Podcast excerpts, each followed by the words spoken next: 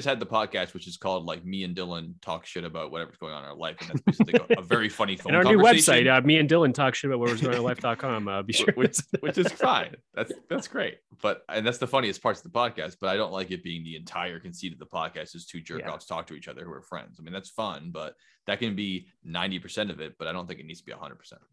yeah, I, I agree. The whole point is to, to, you know, talk about what lights us on fire in the morning, you know? Oh, hell Um, yeah! Well, I'm keeping that in. that's that's great.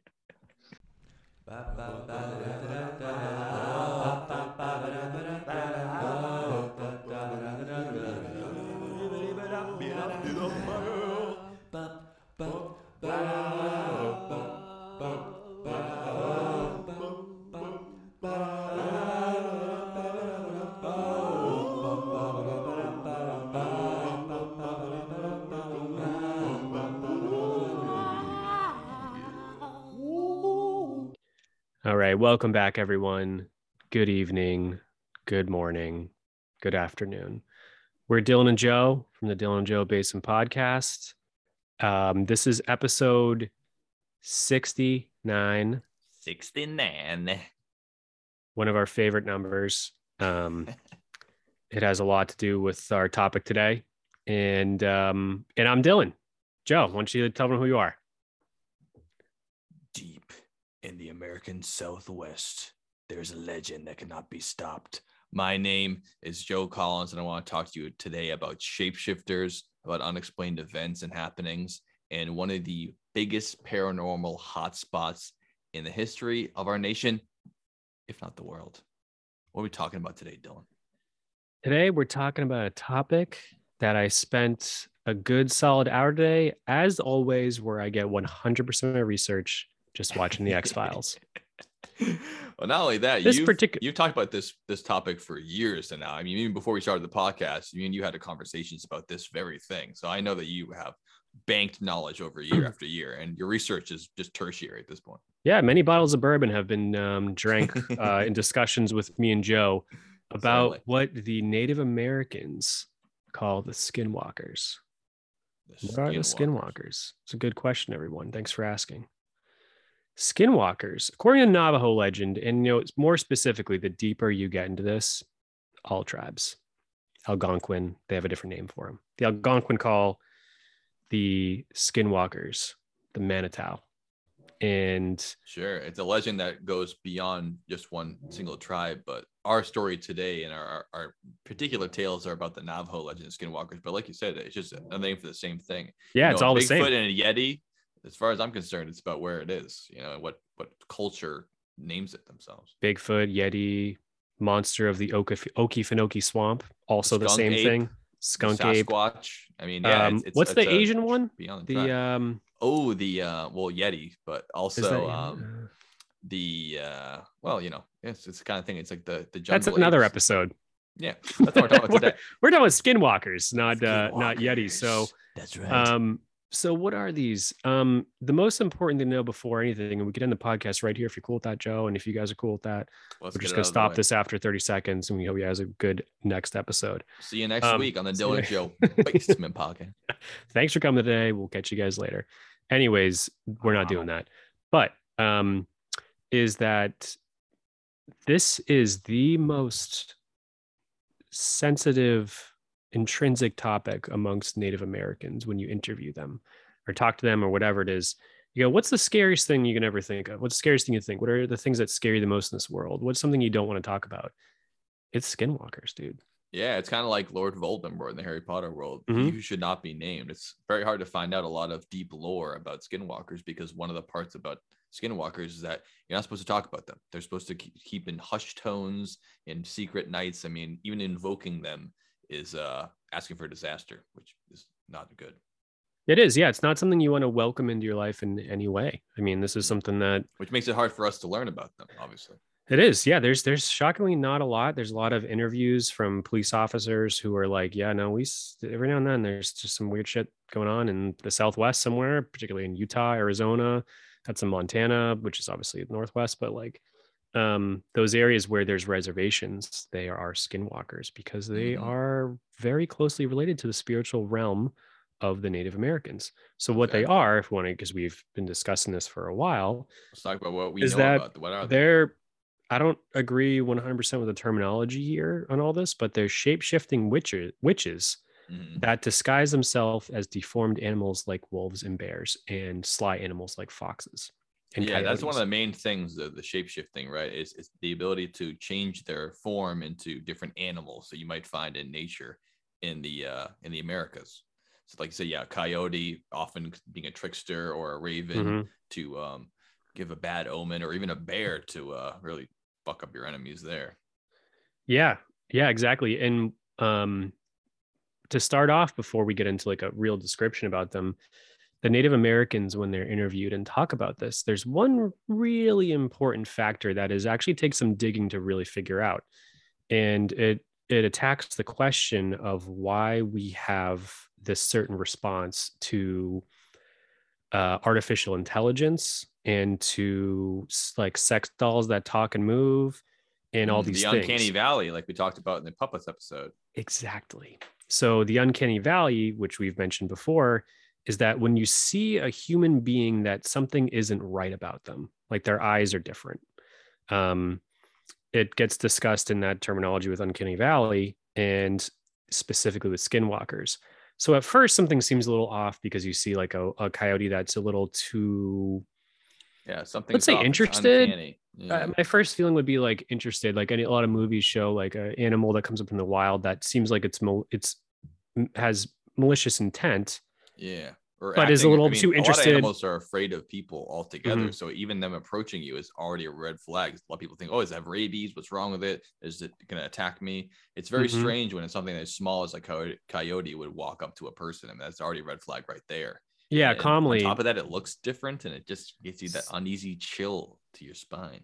Yeah, exactly. Um, and we have a, a part of our brain that is like every human can recognize this immediately. So it makes you yeah. think that like how far does this legend go back?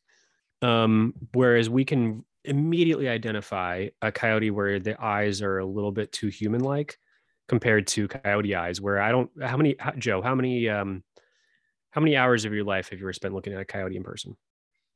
Uh, very few altogether. I think Give it's it multiple instances of 30 seconds. So I say maybe a total hour in my whole life if I spent looking at a wild. That's a, I feel like that's a really good number. I feel like I mine's yeah, less. I add it um, all up, you know, I've just seen them cross the road or occasionally yeah, I'll be in the two, woods and I'll seconds. see one. I'd say yeah. I'm like a total of being in the woods all the time. I feel like I've seen coyotes in my entire 30 years of existence for, you know, looking them in the eyes for a total of a minute and 10 seconds. Like um, yeah, yeah. you sounds, know, like I mean, that sounds probably more reasonable, but I think it's a little higher than that. Yeah, Even probably. If you stare but... at it for five, ten seconds, you've already got ten percent of your total viewing right there. It's got to be more than that.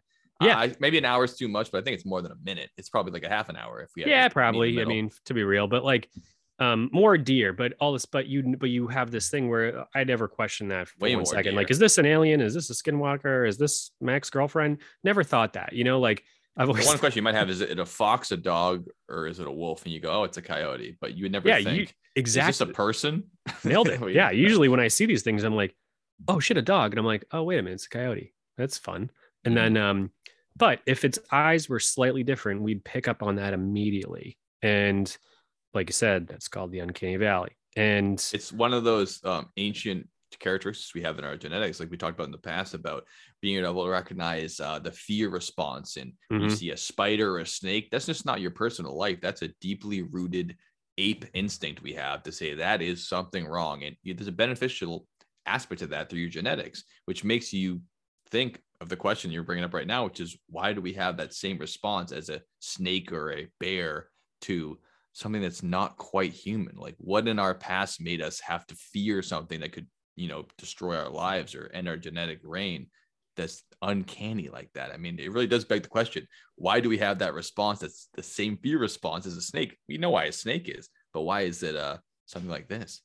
Yeah and it's like when you see mark zuckerberg you get that vibe yeah just something's know? not right about something's it something's not right about the eyes it you sends know, that cold whatever. chill down your spine like you see a, a, a pack of you know wolves surrounding your campsite. There's something about something not quite right. It just not quite right here. Yeah, it does. So the Native Americans said that this is the one distinguishing feature besides the obvious that like the eyes just aren't totally right about these things. So you see them and they're a little fucked. So um they are yeah. Uh skinwalker translates to like walking on all fours for the Mhm. most part. Yeah. And um and they take over an animal. That's my first start. So like you're looking at um those four types of animals or more and they shapeshift into something that you don't want to see and they typically are malicious and they're coming after you for some sort of very spiritual reason that you don't want to be a part of Yeah, and uh, well, part of the legend is that skinwalkers were once regular humans. It's not that they came from you know beyond the grave or whatever. They they're regular people who delved into this kind of dark magic. And one of the most common reasons attributed to that is that they have to perform a rite in order to gain their you know powers. For witches, it's like signing a pact with a demon or something like that. And for skinwalkers, gang initiation yeah, gang initiation. You got to get beat into the gang. Uh, for this, it's to kill a family member, a close family member, to give you the abilities to become a skinwalker. Which not only Damn. are you ostracized by being a skinwalker and trying to hide your identity, you're obviously ostracized immediately by killing a, a close member of your tribe, which means like a big sacrifice to make for these powers you can have to uh, walk at night and transform into any animal. and then they let you in Let the wrong one in. yeah once you get that they let you in and all of a sudden you're a skinwalker before you know it There you All go. just kill a family member in honor of uh in those spirits so um they're typically located in the american southwest there's a very the uh, very Navajo and Uinta tribes, both are from that area, which are going to come up in our story today. They are. And there's a particular hotspot currently in the upper northeast corner of Utah at a place called Skinwalker Ranch that we'll get into later. We're not going to do yet. Mhm. But um, even to this day, there are sightings of skinwalkers. There are documented accounts of these encounters with uh, injury to the people involved. grave injuries involved.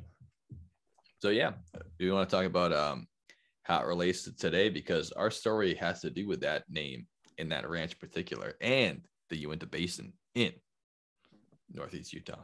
Yeah, what I think is funny is that it's called like it looks like the Utah Basin, but it's the Uinta Basin. Yeah, it's not even Utah; it's a Uinta. Like, what are you into? You into yeah, yeah, exactly. coyotes? So- you into skunks? What are you into? Right, right. So yeah, you want to get right into Skinwalker Ranch because that's a real good place, I think, to start talking about these guys. Yeah, yeah. Let, let's introduce uh, the the grand scheme of Skinwalker Ranch before we before I take it for a commercial break. I think. Yeah, it sounds good. Let's so do it. Skinwalker Ranch is a ranch in the Uinta Basin, as mentioned, in the upper northwest corner of Utah, as everyone has told me. And in that upper west nor- corner of Utah is very close to and obviously prior uh, ownership of the Native Americans. And- who owned all the land uh, before everyone showed up, and not only owned it, they didn't really own it in the way that we see it now. Like, there's no deeds to the land. You don't have like Hmm. land rights. You can all make money off it. It's just that this is the area that we understand that you're allowed to, you know, thrive in. But it's, it's no more yours than the sun is yours. It's just that you're allowed to use it.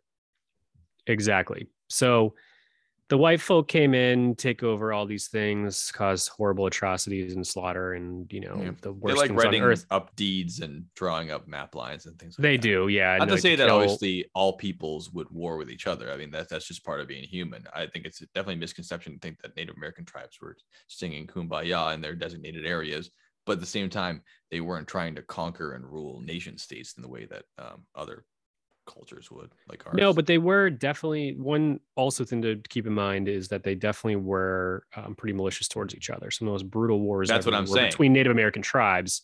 So they were, you know, they were definitely always trying to expand or not. It wasn't just this peaceful place. I'm Yeah, still that- that- 100% exactly pro Native American. You let them do their thing, and we shouldn't have got involved. yeah, that's, that's why I brought that um, up just to make sure that we have that caveat, and then not to say, "Oh, everything's all hunky dory." yeah. You know, okay, obviously I must have but- misunderstood that. So I was saying the exact opposite of what you thought I was saying. I think is that Yeah, I don't think forget so. they fought each other. I was just trying to say it Mhm. not so explicitly, but now I am saying that they, they're Gotcha. both they're all humans. We're all humans. We're all pieces of shit. We like to hear each other. yeah. So, um, But yeah. So yeah, so it so this uh, plot of land up there wasn't um, first officially plotted and purchased till 1934 by Kenneth and Edith Myers. Mm. They decided that Kenneth and Edith Myers wanted to start a ranch, want to have some cattle. Yeah, a lot of land up there too, especially at the time. I mean, a lot of those Whole hell of a southwestern lot of land. territories, you can buy just acres and acres. They figure, eh, Mm-hmm. who's gonna be out here anyway? Yeah, exactly. There's a lot of caves, caverns. Um, Beautiful uh, out there too, with all beautiful. the red rocks and all kinds of cool desert Yeah, yeah. meets mountains meets wilderness. I mean, there's fields, there's there's greenery, Yep, exactly. there's lands for cows to graze. cows to graze and all these things. And if you guys are unfamiliar with the landscape, do yourself a favor and watch the movie Nope. Very similar, yeah. Is the uh that's It's based That's- off of that's in a- Nevada, right? Or uh, is that California? it's in I, I it's in Utah. So Nope is based off of Skinwalker Ranch. It's a play on the the stories of Skinwalker Ranch. Have you seen it? Yeah, yeah. I've seen Nope, but Nope is the movie is set um not in Utah though, because they're pretty sure it was. they're transporting they work for Hollywood b- using horses in movies and films and Right, TV right. shows and like this. Oh, you Yeah. got a good point. Okay, sorry. so they're yeah, either in they're either in southwest Mhm. Nevada or they're in Ca- eastern Western- uh, California. Eastern California. Yeah. Oh, I Yeah, meant think they're in Eastern for- California. Yeah, and sorry, um, Yeah, Skinwalker meant Ranch northeast. is northeast Yeah, Utah. yeah. I was getting confused because we're on the East Coast, and I was looking right. at like it's like the opposite way. yeah, so northeast. But um, yeah, you got a good point. So, But yeah, it's that kind of thing where it's like the mountains meet the desert meets the like the fields. That's just very strange uh, and very beautiful environment. That whole area. Obviously, California is more green because they pump in water, but you can say like like you said, the movie Nope, very similar to what it would look like at Skinwalker Ranch uh, in Utah. yeah, because the movie was set. To, so the movie is pretty much the story of Skinwalker Ranch. It's it's not too far from it. It, it focuses more on the other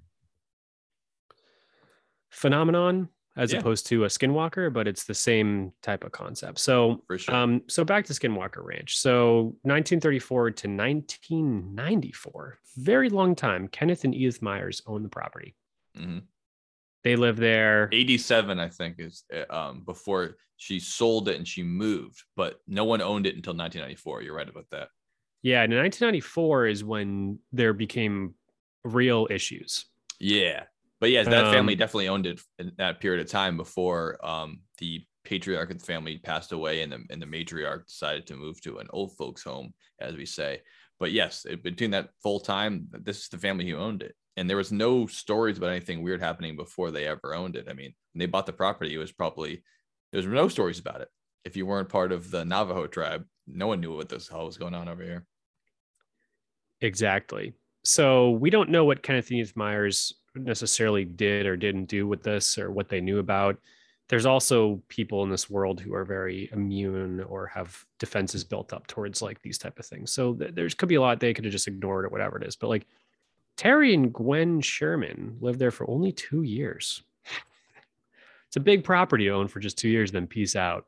Um, yeah, and it's not cheap to buy this much land. Obviously, it's cheaper in Utah than it is in the greater Boston area, but it's still very expensive to buy. What is it, 500 acres? I think something like that. It's a huge property. It's huge. Ranch. yeah it's it's absolutely huge so um so uh, when robert bigelow purchased it in 1996 um the property came with a lot of weird stuff um weird stuff meaning like if you go if all of a sudden you want to buy a house today you're looking in there and everything looks cool but you realize that all the doors have a little too many locks on them from the inside or Seems from the outside people Some paranoid tendencies. to do paranoid that. people. Yeah, there's I can bars. see it in like a, a tough neighborhood or something like that, but you're in the middle of nowhere to be that locked out against the world. Seems you're fearing something.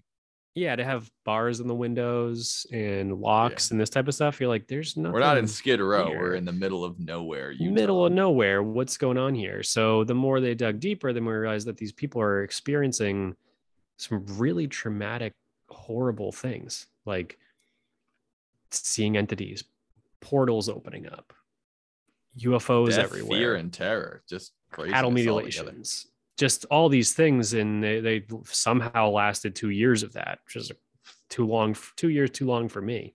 Same here. It reminds me of a sort of Amityville horror situation where you, you've already bought into the property and your family is suffering through this. And when you're watching the shows about it, you go, well, why wouldn't you get out that day? But there's just so much involved and there's denial and there's fear and there's all these things that built up to it with why you might stay there for so very long and experience all these oddities and strange events that just must strike your heart ice cold with the, the lack of power you have to change situation.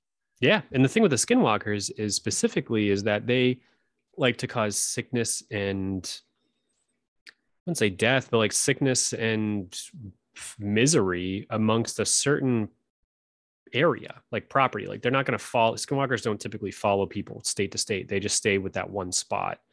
Um, and that seems to be what happened with this situation. Absolutely. Were, uh, let's get it. Let's get more into it. Uh, yeah. Let's, let's, let's blow this thing up. Let's mm-hmm. find out what happened beforehand. Why a millionaire tycoon in real estate decided to buy this property for cheaper than the person bought it, and what the U.S. government has to do with all this. Yes. After we return from our first commercial break. First commercial break.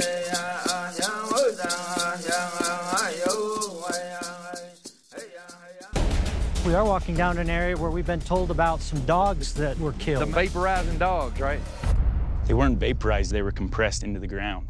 Compressed? What do you mean by compressed? Like something fell on them or Like what? something heavy smashed them. Really? Something actually looked like they were just squashed into the dirt. Yeah. From what I remember, a blue orb came bouncing down off them rocks right there. They believe a blue orb killed the dogs? Is that what you're saying? Really? You heard that story from the people who actually saw it with their own eyes? I saw it with my own Oh, you saw it?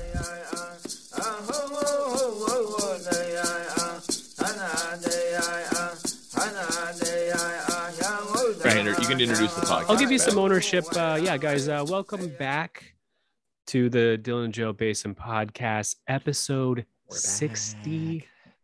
69. Hottest number out there, right? I mean, there's no other numbers that really do it. Like, I've always been, I was always been a fan of uh, uh, eight. Eight. What's eight? Oh, you turn it on its side or double zero. Good jersey number. Oh, like just you're just doing drawing boobs. All right. Um, that's Joe. Joe likes number 80. He likes boobs more than 69. Um, uh, there's 69. Well, one of those two I've had a lot more uh, personal contact with as far as numbers go. It's true. Yeah. Um, 69, 420, 666. Um, but 69 was invented like way long ago. Me and Joe just I sent you something about pots in um like Mesopotamia, like ancient days. Yeah. They were doing that shit for such a long time. Like people think like, oh, it's from the 600 AD or 600 BC. People were were having a good time. No, I mean, I'm sure time. there there was Roman baths you know, were just giant sex parties. Wicked fun. For sure. I mean, there was probably, you know, proto humans like you know, ancient hominids that were just 69 and constantly like the fact the thing that we invented that is, is complete hubris and we did not. Yeah, everyone thinks the past hundred years like all this fun shit yeah. was done. It's like no, no, there was they fun shit. So fun shit run. was being done from 10,000 BC to 400 AD, and then it was complete misery until 1969 and then shit started to come back moon, cool again. The moon came into the picture, and we all changed our world. Yeah, stuff started to get cool again. But there was a obviously a giant gap in fun for like most of the time. But like BC, good time. 400 post BC, good time. After that, seemed to kind of suck once the plague started hitting. And then 1969, things BC started cool again. Also sucked ass. I think BC sucked uh, really. 10,000 all right, Ice Age ended 12,000 BC, but that's also when Atlantis sunk. So, like, we don't really know. Well, that and might come up with them. just saying, you know, like, there's a lot going on in 12,000 BC um the Sphinx and stuff like shows that clearly there was the Spanx, yeah, the best invention of the past. Yeah, but like Roman baths and stuff, that was all like 400 AD. That was no, a good time. Great, dude. but you know, there was a lot of it. Basically, was like it always is. If you have a lot of money and power, it's pretty nice. If you're any regular person, you're fighting for survival every given moment of your life. No creature comforts. That's true. Yeah, we're looking in the face we're very naive to think that we would be part of the elite to be going to Roman baths. We would be in the fucking river Yeah. shitting ourselves. we are living like big- elite. There's a Yeah. big difference as far as right now. Me and Joe are middle class. I don't know if anyone knows that. We're not upper I class. wouldn't I'm not the one percent. I'd say that we're middle class, dude. We're both. That's that's what middle class I would say is. I'm I'm lower class, uh, but I, but I'm okay with it. well, my checking account could say otherwise, but um, like I'm fucking. I feel like middle I'm- class I'm middle class poor. goes so long. uh, Middle class is like, yeah, all I earned is like two hundred thousand dollars a year. Like I'm not like upper class. Like, well, Middle class does go up to 200, and it's sad, but see, like now that seems ridiculous to me. Because I know it's crazy, but like I'm not. Trust that me, seems upper class. I like to think I'm middle class, but I'm really just like fucking. Well, the class I'm system is not what we're here talking about today. We're talking about poverty. We're and we are, but we're also talking about like good times. We're the number 69 this is the 69 episode of the podcast show. We got to give at least 10 seconds to the number 69. Precisely. Let's talk about that. It's funny. It's funny. It's so funny. It's been funny since I heard about it, and I knew it was funny before I knew what it was about. I I remember being a kid and being like 69. I'm like, why is that funny? It just is. I don't know why. I remember our friend out- Lindsay. Our friend Lindsay said one time Joe blow blow Joe or something, and I was like, I don't fucking get it. hmm Like I had no idea. This is in sixth grade, and I had no fucking clue. Then a Wow. year later, I was like, oh my god, that was pretty funny. I didn't know. Had no idea. Yeah, she's a classically uh, hilarious. She's very funny. Very funny. So, anyways, um, uh, Roman baths, good time. I I hope that my my former spirit that has transformed every generation, like when I previously died another life, went back to Roman baths because I am Italian. Um, and that was my hood. Like maybe, hopefully, I was just always there. Yeah, it'd be nice to think you were like, like if like a thousand years from now, people can look back and be like, if I lived in the year 2020, I'd probably be like Justin Bieber. hanging out with the Kardashians and stuff. Mhm. It's like, no, you fucking wouldn't. You'd be like one of us. But I think it's important to remember that if you were back in ancient history and you were rich, you still wouldn't have a lot of the things that we have now, like antiseptic, hot water at a moment's notice. You know, you have cars, which even people who don't have that much money today have cars, and you know, the most rich people in the world didn't really have cars. Like it's we Yeah, a so lot of back things then- that people wouldn't had. Back then, you raw dogged on the poor first people. date, and you didn't think twice about it because you're probably gonna die anyway. So. Yeah, it's a different And then- time.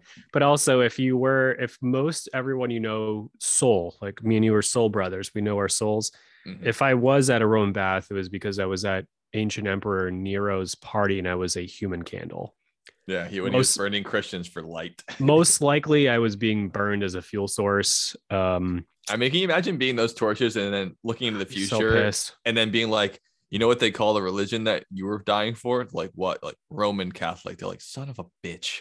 That Yeah. Roman guy is the one who killed me. They call the whole religion Roman Catholic. They're like, yeah, they adopted it. Adopted after the fact. It really is hilarious that way. It's like the the authoritarian state killed all these people, and they're like, actually, we're kind of down with that now. And that's our, also our thing, and it was our idea the whole time. Like you killed so many people not listening to them. It's like if Mormonism took over America, and we're like, we've always been Mormon. It's like why? It's like uh because it's an American thing. Yeah, it's, we've all been down Mm. with yeah yeah, exactly united states ism that's a whole religion in itself. Yeah it is a little bit right now but we're gonna move on from that topic and get right back to the meat of the podcast which is the Skinwalker Ranch. Skinwalker 69 Ranch. Is that the episode of this podcast? Name of this podcast? Yeah, it's a Skinwalker or the. oh, I said uh, Skinwalker 69 Ranch. Um, Yeah, but but, this I was isn't about the Skinwalker. 69. There must be a better pun to be made with 69 and skin and things like that. Like there's there's a pun in there somewhere, like Mr. Skin, one of those things. Yeah, I'm not I'm not finding one right now. No, well, it's not it's not your job to make find one right now. you got time. We're not gonna name the podcast in the middle of the podcast. If it comes up Mm, It's naturally, true. up. Yep. 69 Skinwalker. Flash forward from the ancient Roman baths to 1994, around that time, the year of our Lord, 1994. Yeah. Utah, United States of America. Kenneth and Edith. Myers not 69ing probably. Yeah, well, I Um, imagine they didn't, but but I'm gonna flash. I'm gonna get us on track here, okay? If you don't mind. There, yeah, yeah, no problem. Yeah, yeah. Okay, yeah. here we go. So, uh, yeah, Edith Walker or Edith Walker, Edith Meyer. Edith, Jesus Edith Christ, what Skinwalker. podcast is this? Edith Skin and Skin Walker. Carl Marker I mean, Uh, 1934, she- 1994. she still owns the place up until her death, I imagine. Because what she did is she Just- moved away from her to know, ranch. it's Edith. We're talking about Edith right now. Edith Bunker Ranch. Edith moved to a, uh, a assisted living facility. She still had the equity in her ranch. It got sold off um, after her husband passed to the Sherman family. Now, this family was trying to make a new life for themselves. They wanted to buy this huge property and have a ranch out of it. I couldn't find exact figures on how much it cost to buy this property in 1994, but let's say it wasn't cheap. I mean, it's cheaper than, like we said earlier, buying it in very heavily populated areas, but you're still buying hundreds of acres of land. You're investing in your future. This family is going to, this is our life now. We're going to have, we're going to raise cattle. We're going to live on this ranch. Uh, we're going to make our best of it. But they realized pretty quickly that it was not all it was cracked up to be. And a very strange thing started happening to them, which is why this particular plot of land is so famous when they bought it, like Dylan said, they saw all these locks and bars and padlocks on the doors, and they're like, "What the? What's this all about? This is strange." Just to start out with, and it didn't take long for them to start seeing stranger and stranger things happening. Uh, one of the first things that I encountered by learning about this is that they came into contact with a large wolf, which kind of has that uncanny valley aspect you were talking about with the coyote earlier, Dylan. Mhm. Yeah, definitely. This is Edith still, right? No, this is the Shermans. Okay. Terry and Gwen. Yes. I have no stories with the original owners whatsoever. I don't In fact, either. Their Yeah. son denies that anything ever happened there or anything was ever said about it. He seems bring that up cool. later. Yeah. Um, but yeah, no, this is the Shermans. This is the the 90s owners of this thing that made it famous. Without them, we would have no idea what is, what's going on there. So they come into encounter with this wolf and a couple of ranch hands, and the owner, Terry Sherman, they see this large wolf um, on the property, and they have dogs with them, so they're worried about the cows or the dogs. And the wolf starts approaching them, and it has that uncanny valley feeling where why is this animal approaching us? There's a lot of us, there's only one of it, and why is it approaching us? Its eyes were strange looking. It, it was imposing. It looked like a large wolf. Um, but then it started to go right at them and go after them. So they started opening fire on the wolf with their rifles. And to quote what they said at the time, it looked like it didn't even feel it. They were hitting it. They were sure of it, even though it was nighttime. It was hard to see if you're hitting it, but they saw it. They said they saw pieces of flesh falling off of it, which means that obviously they must have hit something far away. But the wolf wasn't reacting to the uh, the shots taking it at it, even though it was clearly getting hit, and it was going after both the dogs and the uh, proprietors of the ranch and the workers there. It seems like a really strange thing for this wolf to go after them, and it would have made sense for the wolf to die right there, but it did not die. And in fact, it slinked off into the night after attacking them, never to be seen again. At least not in that form. Did Wow. you hear anything about that story about the wolf? That one came up a couple times for me.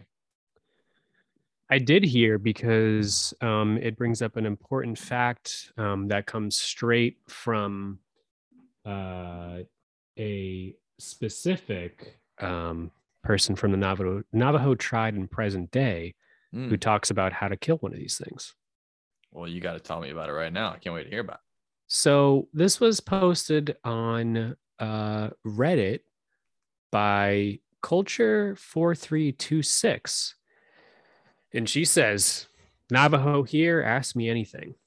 And uh, one of the, the literally, actually, not one of the the first question that Silver Bumble asked on Reddit was, "Can firearms kill them or even scare them off?"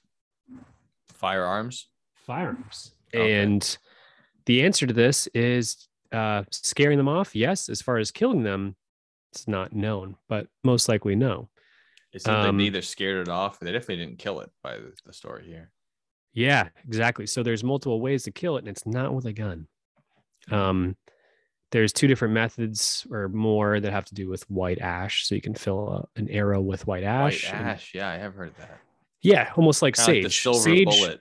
yeah, sage would be the first thing that I know personally from experience that would produce white ash. Anytime you burn sage, it makes white ash. Um, if you do wood, you are not guaranteed to that. So, um, burning sage, super Native American tradition. Um, sage cleansing your home. I still do it. I've taught this in the podcast before. Super great way to remove bad entities, bad spirits, bad vibes, whatever. Um, shooting an arrow at them with white smells. ash, good smells, um, is one way to do it. Oh no, it removes good smells and it replaces it with sage. oh no, I think it's the opposite. um, so there's that, and then um, another way is to uh, find out its name. So if a skinwalker speaks because they are there's some sort of humanoid factor to them because they're a spirit, they're possibly a witch that's shape shifting. If you can get to the point where they talk, they disappear. They should never talk, but it can be you can be very convincing and make them talk. So if you find out who they actually are, who the skinwalker actually is, that's a Mhm. good way to get rid of them and also have them speak. Almost as if they're in their animal form, the skinwalker form, they they don't want to be accountable for their actions. And if you could speak their name, it Yeah. forces them to come to terms with who they are and uh, that they will be blamed for this. these Yeah. crimes. Yep, exactly. So um, I'm gonna get into this real quick. I didn't think I was ready for this yet, but I think it's it's a little bit uh, appropriate given what we've just spoken about. So um, okay, so we're back. Um, so with that, guys. So um, this brings up a really important topic about like what the motivation behind the Skinwalker, let's call it curse, or Skinwalker option for revenge would be my yeah, guess. I think it would be it, it could be a skinwalker curse. Um, I think it's worth mentioning that part of the allure of this area was that it had been cursed, uh, not particularly Hmm. by a skinwalker itself, but by the Right. Navajo tribe, which I will I'll bring up later. But I want to give you your point here. But yes, definitely a curse on the area is one of the ideas why it's so weird around here. What's, what's going on? Yeah, exactly. And like um a big reason so like in the X-Files episode season 1 episode 19 um the times the skinwalkers were around were because they were sort of want a revenge. So it was one Native American tribe attacking another. And not in that episode, but that seems to be what happens in the skinwalker stuff is that someone was wronged and Yeah. that the skinwalker is a particular possible human being that is a sort of a witch like member of the Native American tribe that shape shifts into a, let's say, wolf and attacks another tribe to be unaccountable and to scare the living shit out of them to make them Yeah. out, get out of there. So, It's like the guise of uh, it's like arguing on the internet. You can just feel free to do whatever you want because you're not going to have it come back on you unless you have a public podcast with your name on it, full name. it's true. So, sort of an omen, sort of a you know curse, sort of or something. And like when it comes to Skinwalker Ranch, it's it's like you know you're really possibly this land was taken, people were killed, murdered, Yeah. all the worst Oh, things. can in I tell you right now in particular to, to Yeah, bring well, to go your for it. Yeah, point, please which is do, what. I heard about it is that the it came in contention between the Uinta tribe of the area, which is named after, and the Navajo tribe, which are the Mhm. namesakes for Skinwalker. At, at the time of colonial expansion, the Uinta tribe took the side of the colonists and kind of teamed up with them, much like a lot of tribes happened in the French and Indian War and things like that. With that, they actually took their side, and because they took the side of the colonists, they were, you know, outnumbered and outgunned. And the Navajo, out of shame for them, they they they cursed the land. They go, "You're going to take this from us. You're going to team up with them. We're going to put a curse on this land, and your very betrayal of our people shall never leave this land for what it is." And it only makes sense that the Navajo curse shall bring with it uh, the Navajos one of their greatest uh, demons, which is the the Skinwalker itself. Yeah, it's a good way to put so it. it. It, said it's been cursed since you know the early 1800s for when the expansion really went out there for the first time. Yeah, makes sense to me. So um, you want to get back into so that's that's just more about the Skinwalker uh, entity itself and the paranormal, and the again everything has got a reason. You know, we talked about this. Yeah, the Um, things don't- didn't just bump into one wolf and then call it a a night. Hey, this whole entire new venture of our lives, our whole family moving, all this money we put in. Hey, we saw one wolf, we shot it, didn't die. All right, we're moving. No, Mhm. there's a lot more than that. We're gonna be talking about it on the Dylan Joe Basement Podcast. Yeah, we will. That's why we're here because a lot of you guys get your news from us. Um, so, uh, and your your knowledge about this the world around you from the Dillinger Joe Basin podcast. We hear it all the time. So, um, so the thing is with Kenneth and Edith Myers, again, they might just be like wicked chill. Terry and Gwen Sherman are We're solidly on Terry and Gwen Sherman at this point, right? yeah at this point because they're just like straight in the goddamn middle of this, you know, and like um they they just moved in. They saw the wolf happen. We can move on from there. they saw the wolf happen. They Mhm. saw uh, portals open up that things would crawl out, which would be skinwalkers, and then there's UFO sightings, and then multiple different forms of physical illness and that type of thing. Um, their Yeah, dogs just in the middle of the night. on them. Yeah, it was just exactly just overwhelming, which would be the best way to describe it. Is that just they had, they they bought dogs like dogs, like we're talking German shepherds, Doberman Yeah, well, yeah. I mean, that's dogs. what real ranchers have, like real working. No, but they had like protective dogs, and then just in the middle of the night, those dogs would go freaking ape shit. Um, and and and they've lost one of their dogs too. Like the dog goes and tries to just escape, sparks the crazy, dog's dad missing, that type of thing. Like, They lost a bunch of them. All right, I'm gonna rapid fire like three or four stories. please God, point here. sh- bring it on, dude. We're ready. After the uh, they start seeing strange lights in the sky, things they describe as portals, like Dylan said, it within months of moving in there.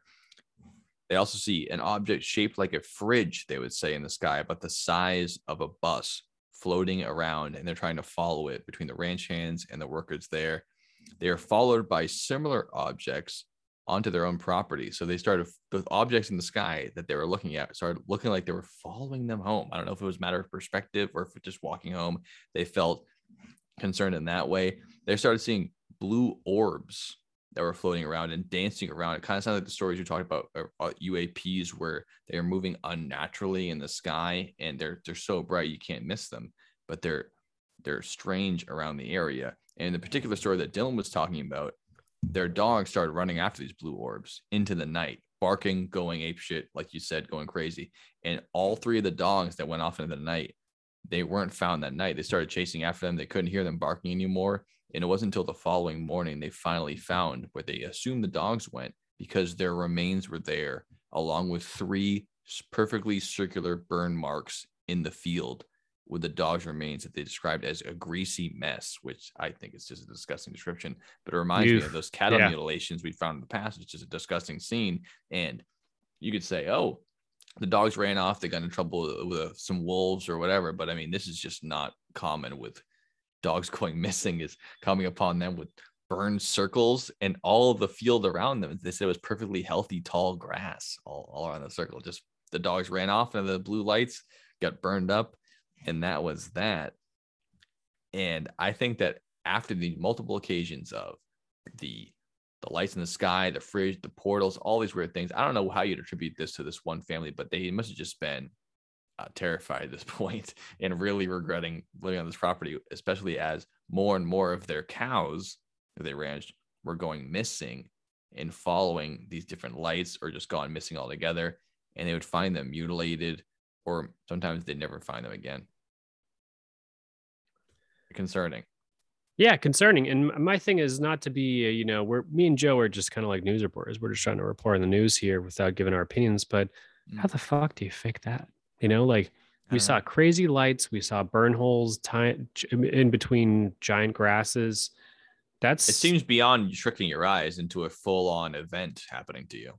Yeah. it- anytime you see someone like, oh well, it's just serial phenomenon, and you know, there's all sorts of things out there. It's like, come on, you got dead animals like- here. We have dead animals. You know, it's Yeah, yeah, dead fucked up animals that got like fucked in like some crazy way. This And they said they were surgically removed, much like our cattle mutilation, where their cattle were. We had our Yeah. explanations for that, but it, it, it was a similar idea, which is just that it's it's very lo- low blood loss and just pieces of the thing removed, organs, skin, things like that. It's very strange. Yeah, it's very strange. Makes no great no sense at all. So, so um, uh, yeah, with our friends there, um, uh, we've got. Uh, I'm just pulling up another history here. Um, Sure. At that point, uh, after the dogs had died, I, I saw that as one of the last experiences the family had.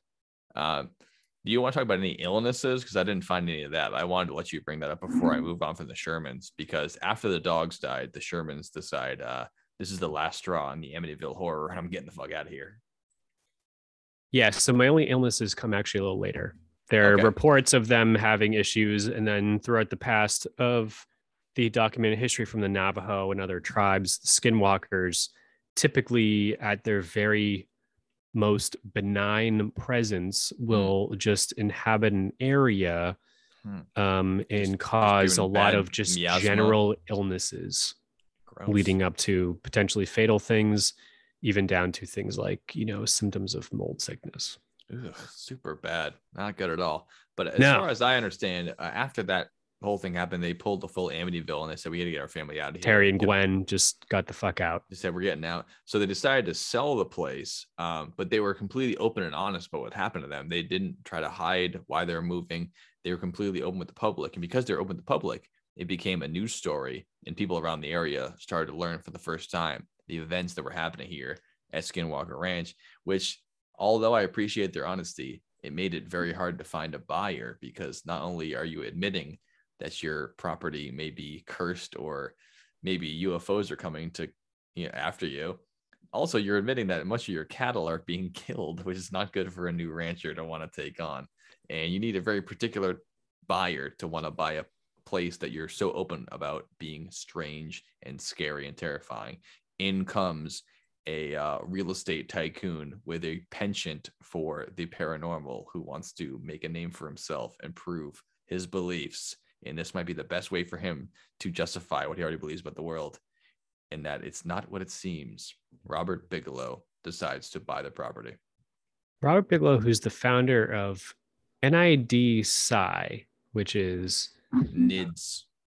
NIDS, uh, which is the National Institute for Discovery Science. He's very interested in the paranormal. So Comes the guy in- made his money being a real estate tycoon, and now he's in his twilight years. He's allowed to do his passion project. Whatever you want to do, you do it now. Jeff Bezos wants to go to space. Elon Musk decided to go to buy Twitter, and Bill Gates decides to I don't know buy vaccines or whatever. Everyone when they make the top of the world, they go, okay, now it's time for me to make my name for myself. I can relax in the sunset. And Robert Bigelow's version of that is becoming the first man to prove the paranormal with scientific accuracy. And he has the research team behind him and the funds to do it. And he actually buys the property for less than what the Shermans paid for. which It's I find- insane because he- He's Robert a real estate Robert tycoon, Bigelow- and he's like, "I'm gonna lowball you on this." he's a real estate tycoon as well as an aerospace engineer who has an aerospace company. He's a So billionaire. He is. He's he is not a- just like a millionaire. Oh, sorry, billionaire. Billionaire. He's a billionaire, and So he much buys this place for and he's friends with you know representatives from the Nevada state government. And, specifically Harry Reid with the Yeah, same last guy name is as me, shaker. E I D. But Robert Bigelow buys Skinwalker Ranch, fifty plus acres, for two hundred thousand dollars. Wow, and that's, Because- that's including the because- the and the property reason- and the house. Yeah. But the fun thing is, he didn't buy this because he wanted to retire, because he wanted whatever. Is No, he, he bought this specifically because he was convinced by the mutilation stories by the Shermans, which included Mm-hmm. tales of strange lights and unusual impressions made in the grass and soil. As That's why he spent 200 grand on this place because he Yeah, wanted he to bought get- it. To, he wanted to prove that this paranormal shit's real, and he has the I've money to throw at it. private jets. I've got it all. I there's one thing I know nothing about, or let that there's just as always in the Dylan Joe Base podcast, the history left to be discovered is one of these places, and. I don't know enough about this place, and I'm gonna buy it and figure it out because it's fucked. You know, they said there's no new frontiers eh, on our planet, and uh, you know, a rich guy a thousand years ago could fund an expedition to find the new world, but in this world, you, you can't find anything new in our world. So Bigelow searches beyond the realm that we live in and say, what else is going on here? It must be something else here. I could be the guy who discovers paranormal activity is true, and Skinwalker Ranch seems to be a huge hotspot for that. So much is leaned into it, whether it's all these stories of the mutilations, the lights, and the old Navajo mm-hmm. tales. I mean, he's like, if I'm going to spend this much money investing in this research, I'm going to do it at Skinwalker Ranch. Seems like a good bet. Which also is funny that he probably spent what a hundred times more money on the actual research than the property itself. I mean, he was the the yearly salary of some of these PhD accredited scientists must have been more than the property value right away. You're in. I mean, he spent money with all the instruments, the research team. I mean, he had people on retainer, like 10 or 12 people there constantly. I mean, that must be very expensive just to deal with all that. You have to be an eccentric billionaire with a uh, glory wish to even be involved in this at all. It seems like there's very little benefit for you unless you think you're going to uncover the first tile into the next world. Well, that's the thing with these people who have who have more money than anything ever. They they they find what's possibly the most interesting, most adrenaline going, what makes you what what I already said it. What lights you on fire wake up in the morning? This is it for Yeah. him. When He you're goes- the top of the mountain, you look for the next peak. Yep, exactly. And that next peak turned to actually became tangible for him after going through this, doing his own research. He um, he was reported by the New York Times to have urged, urged like on his life or death, Senator. Harry Reid to initiate some sort of a program to study this type of stuff. He said, I got a spot for you guys to come in. There's shit going on here. It's insane. The previous owners are super fucked up and it's just getting out of control here. You Mhm. guys, I'll fly you into Utah and my my stuff, and um, let's do it. So so Harry, Senator Harry Reid is the actual guy. This guy, Harry Reid, R E I D, initiated what's known as ATIP, the Advanced Airspace Threat Identification Program, because the hotspot for all these things happened to be Skinwalker Ranch.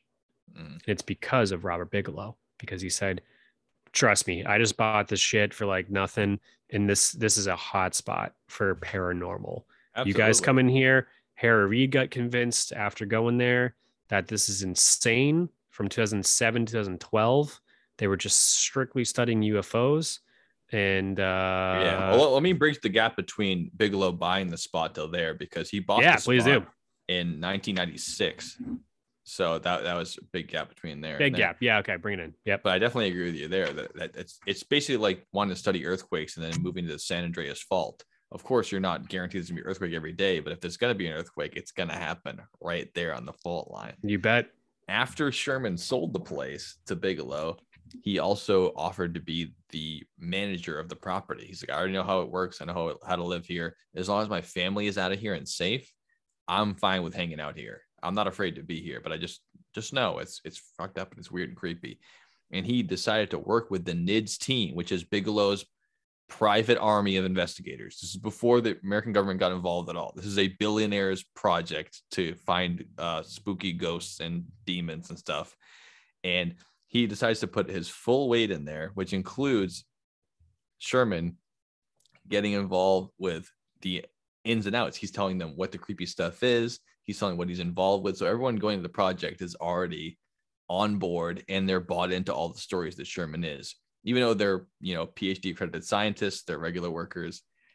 I don't know how much they believed in it going in, but if they believed in anything, they believed in what Sherman was saying. And one of his first stories he had was that a bunch of bulls went missing, and Sherman went off to find them, and he invited people along with him on his little expedition and shit like that. This particular night, no one was there besides Sherman, who was the previous owner.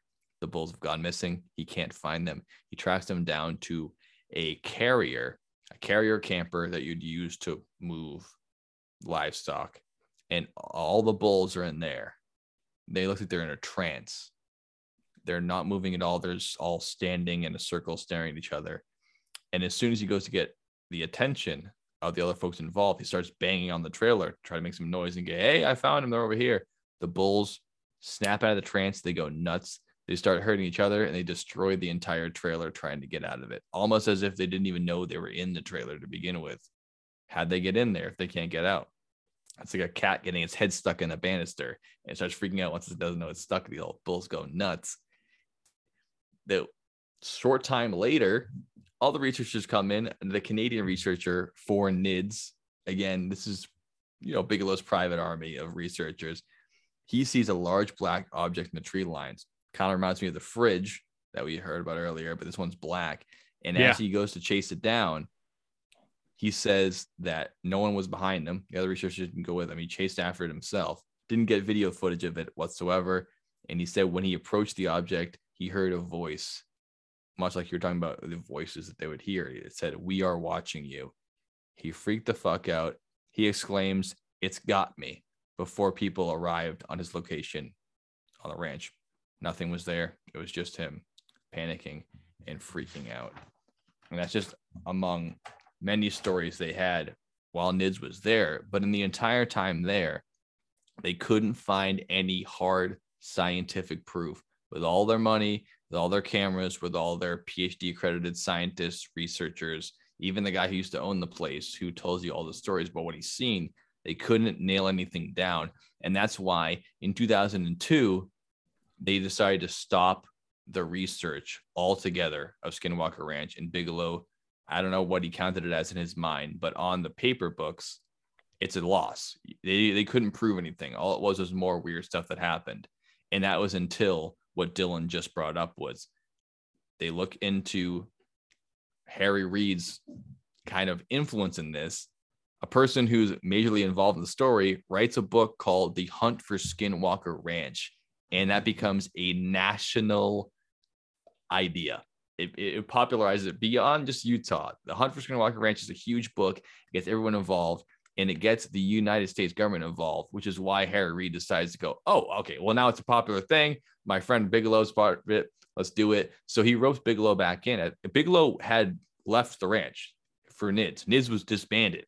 And that's when ATIP comes in instead of NIDS. ATIP is the government saying, okay, uh, we like NIDS. Do that again, Bigelow. You know what to do. We're going to send our guys in there. But in between the time that we were talking about earlier, they NIDS is gone. Like his little private army is gone now. And now the government's like, we like what you're starting here. Now we're going to put money into it, including a $22 million endowment for the Defense Intelligence Agency, which is, you know, obviously a branch of the federal government. You might have heard of it called the, the DIA, kind of like the CIA. Yeah, that's that's who pays for this thing. Sorry to bridge that gap, but I had to do it because like no, you gotta do it, dude. I, I, appreciate I mean, it. No, I, I, I Bigelow yeah. was like, hey, I, I, I don't know, I can't find anything here. I'm pissed off. I want to find some shit. And then Harry Reid and the U.S. government are like, I don't know, this shit to find. Go ahead. Here's here's 22 million dollars. Keep at it. And then they get back into it with ATIP and uh, all that. Yeah. So, so that's Robert Bigelow. Are we ready to move on to Brandon Fugal? Sure. Okay. So yeah, so as Joe mentioned that uh, Robert Bigelow didn't have any document evidence, but I bet if he was sitting on my lap right now, mm.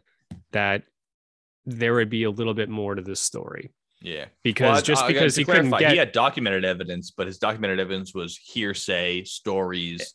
Exactly. So like he That's couldn't exactly. prove so he didn't have any you know uh f- FLIR images of ufos like what you would call hard evidence in a court case or in a scientific study compared to soft evidence which would right. be i saw him do this you know that type of right, thing so right. yep. um testimony when you talk to a guy like that you know like it's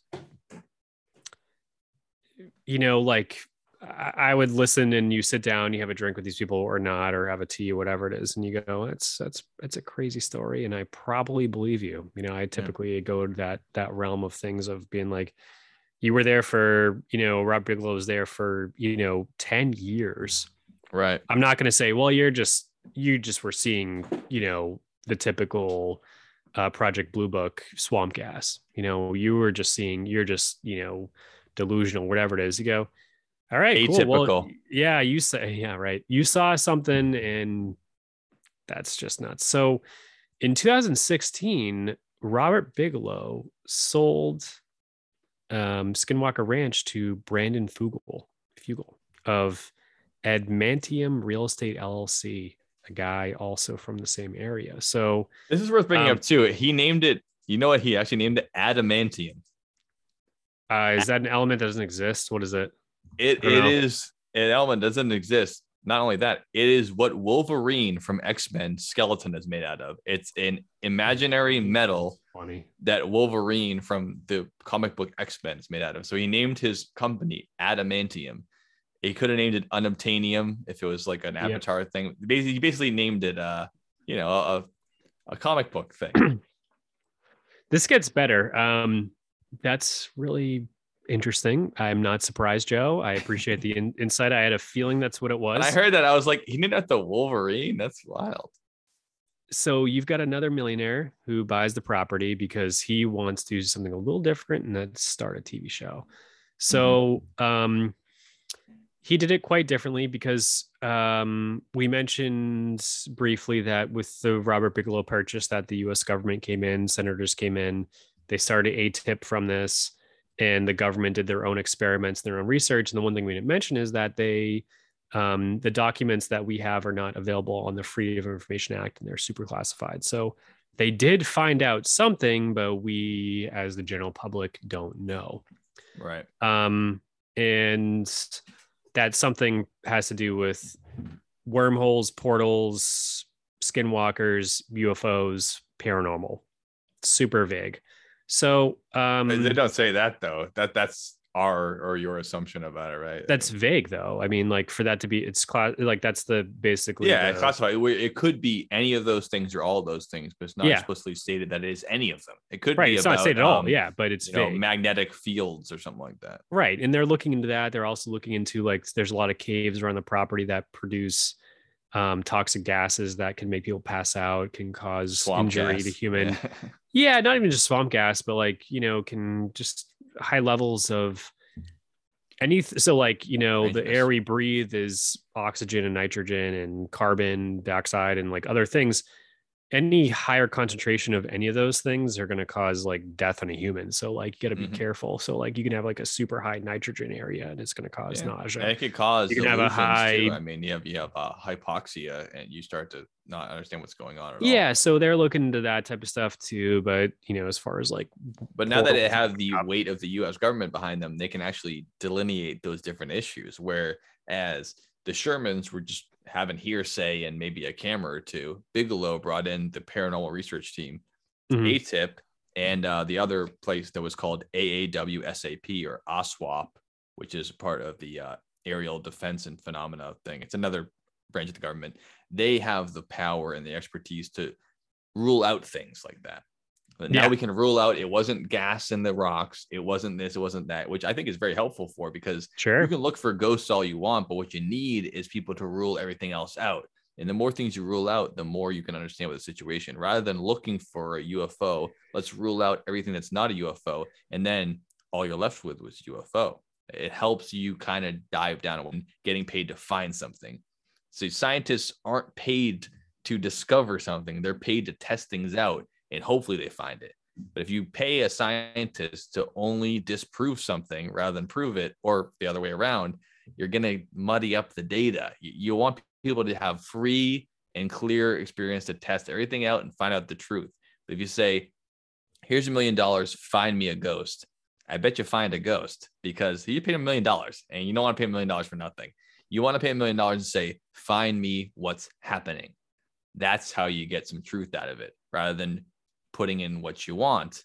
It's very unscientific to pay someone to bounty hunt your example of what you want to happen. And I think that you're getting a lot better results out of the government being involved with it because they can afford to waste time to find out the truth rather than to find whatever Robert Bigelow was looking for.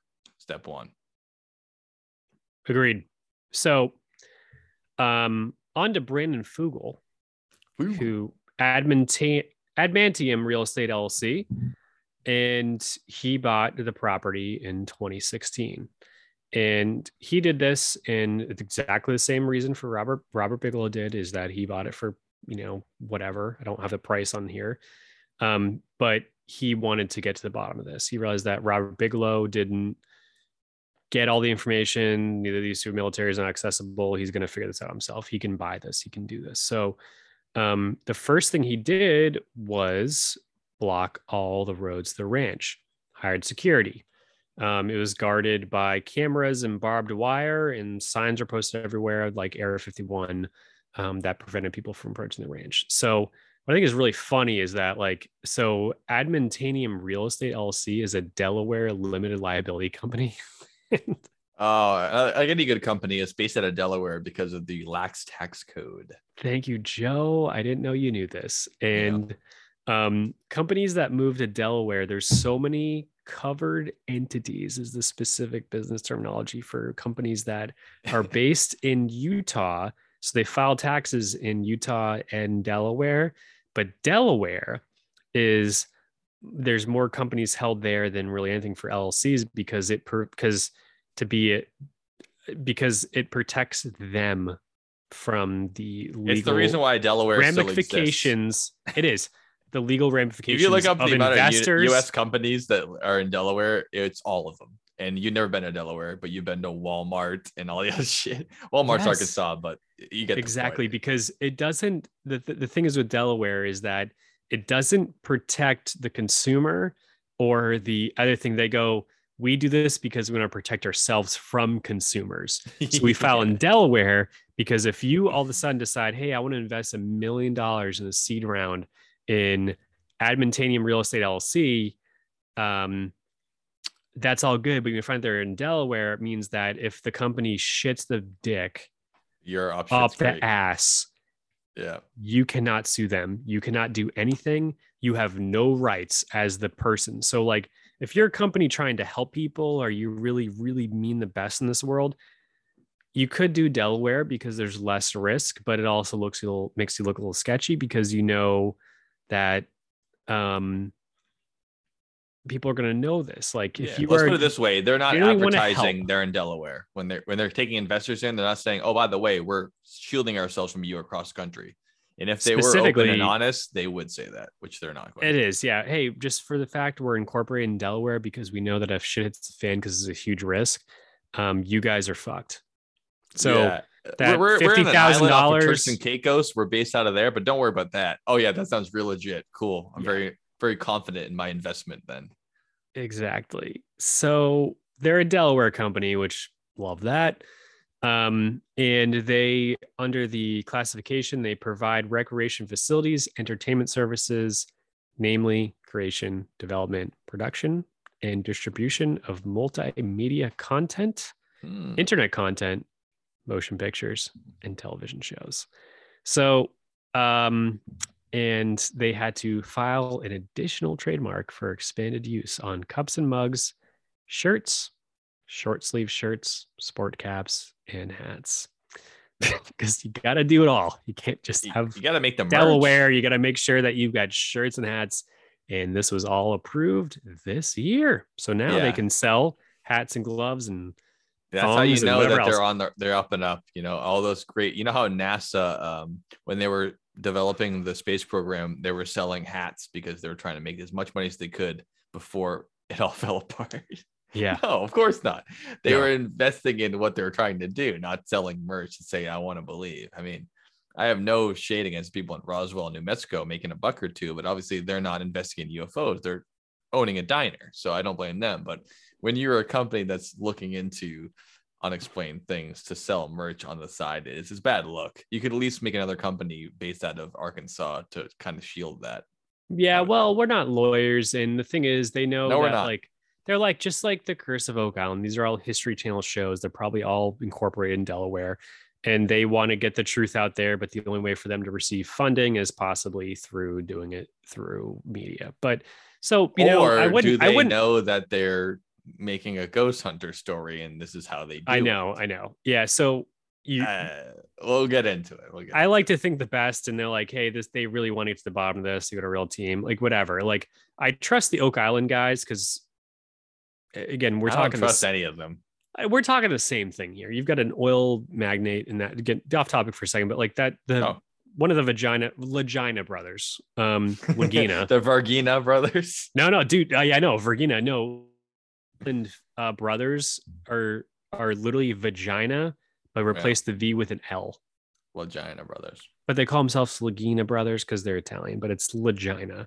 And I'm a big fan of them. I think they're great. And you know, uh Dan um Dan Blankenship is the uh, Romano. I know. Yeah, exactly. The funniest thing ever is that like Blankenship, funny name. You think it's just exclusive to MM, uh, sorry, MXC. It's Yeah. not. It's also in the Curse of Oak Island in Nova Scotia. Um, yeah, Yeah, Vic Romano and and Vicky Kenny Blankenship. Blankenship. Teddy Blankenship, yeah. So Yeah. Dan Blankenship died a couple years ago. He's an old guy. RS and peace, you're the man. Um, Yep.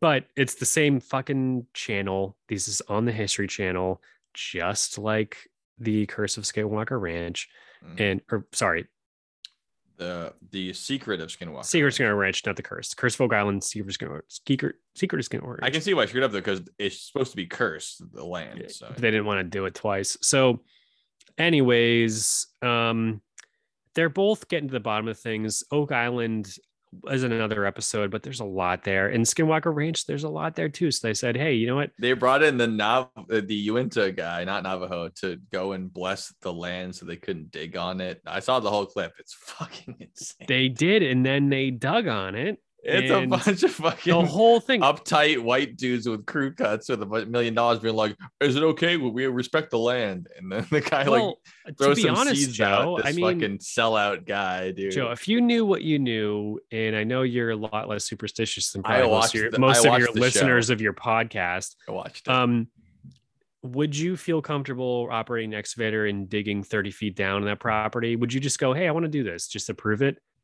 To Uh, no. risk physical harm because what happened to the guy who did that, he got some sort of crazy subdermal cyst in between his skull and his skin from literally nothing. That it is- happened. They show the show. Scary. Yeah. Yeah. So like a that's subdermal cyst, your derma is your level of skin. So if you Mhm. take under the um, skin cyst is what that means. Yeah. Yeah, yeah, exactly. And it was um in in between his bone and the skin, and it Mhm. was like the size of a fucking you know uh, uh ping pong ball Yeah, that's not out good. of out of nowhere. And they're like, this is typically what happens with skinwalkers is that they Mm. at the very least cause physical harm in some way to make you get the fuck out of there. Yeah, I mean there could be bad uh bad spirits and bad juju, or there could be the fact that they're under a designated oil shale reserve under that it's it's with uh, and then hundreds of miles under that property. The tail end is Skinwalker Skinwalker Ranch. And they Hmm. might not want you digging under there because you might find some oil which could belong to somebody else later. And maybe you get a Scooby Doo level villain there being like, oh, I guess you got a cyst in your neck. Oh, what are you to do? Oh yeah. It's because of the But- curse. Let's hire this Native American guy to come in here and sprinkle some raisins on it, and then we're all good to dig in here. Which is they're looking for Skinwalker Ranch. There's actually a bunch of resources under there. They don't want you not digging because there's spirits. You're not digging because you might make a- a billion more dollars. They don't want you to make, and someone else will get there first. Yeah, no, this is true. I know families who from Texas who have sold property for a billion, it was like just so many millions of dollars. They've never dug there for oil shale, but on the topographical map, it goes like It's well right beyond there, that. yeah. But but it's Mhm. right there. It's like you can see a reason why they want not we want people to dig there because you're not going to dig up a skeleton of a chieftain. You're going to dig up a bunch of oil, and it's going to be worth a lot more than it will be for the uh, dead cows. Well, all right, so they have shown videos of of unidentified flying objects. Yes, unidentified flying. object. Unidentified flying objects. Sorry, guys. I probably said that ten times in the podcast. So I've I'm not had shit. three or more chocolate milks on this episode, and sometimes they get to your head. Um, I've said that many times. I- you know, like uh, they don't ex- they can't explain them. They send up drones to go see them. They get taken down. There's certifiably some weird shit going on there, and that show sensationalist is all hell. It's a reality TV show. it is. It's it like is- it's it's a it's a reality TV show. It really is. I mean, every moment is dramatic music and the guy being like, "We didn't know what to do. We walked in there now. What's gonna happen?" And it's it's a shot of a, a piece of dirt and it's dramatic music ten times and the guy going, "Oh my god, oh my god!" And he goes to commercial. He comes back. It's the guy jerking off in his truck. Like they always the editing is insane every time. every time. every time he's driving the truck. But like, I uh, I, there's a little more to it. Um, we'll have to see. I mean, he he did Brandon. I think we saw buy plenty. I think we saw plenty in that show. It's a bunch of charlatans making their cash, being famous. It's good to be famous. Same where, where Robert Bigelow wants to be involved in Skinwalker Ranch. No one even knew who he was until he bought a ranch full of spirits, and now he's famous. And he's a complete maniac. He's insane.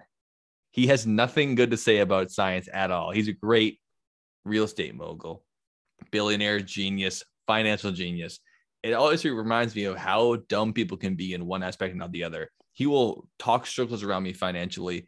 I'll never be worth as much money as him. And he can probably talk shit about me about how lazy I am. But one thing I do know is that there's no fucking ghosts there, dude. Spend all the money you want. Spend all the money you want. Get Harry Reid involved. Harry Reid must be a genius, right? Because he's a Nevada senator. Who would be a great senator of Nevada? A guy people in Nevada would vote for. That's all. I don't know what Harry looks like the rest of them. My thing is like, He's a genius when some things. I'm sure he's a very smart man, but then he also believes that angels are bringing his babies to him like a stork. I mean, it, you, you don't have to be smart in every way. You can be smart in some ways. It does blow my mind the amount of people who are much more intelligent than me, but do believe that these circles, crop circles, need to be investigated for billions of dollars.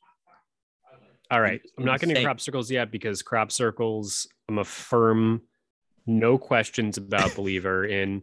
But These Skinwalker Ranch, believe in Skinwalker ghosts, Ranch, and they're I'm not saying ghosts, but Skinwalker Ranch is slightly different because I want I, they should. It's talking about reality TV. Let's make a reality TV show about sending people there for a month. Let them stay there, and then let's see what's going Sure. on. Well, no one wants I've to been make the show because if nothing happens, it's worth no money. So you have to edit it, add the sound effects, add the lights. Like it's the Elon whole reason Musk why I think the show is bad is because when you pay money to make the show The Secret Skinwalker Ranch, something better fucking happen, or we wasted our money. So No, they make not, shit happen to it make out. it Like- worth money. They don't they don't just film, let's film for five years and then if something happens, we'll make a documentary about it. Not let's make a show in 10 months and shit better happen. Or that's it.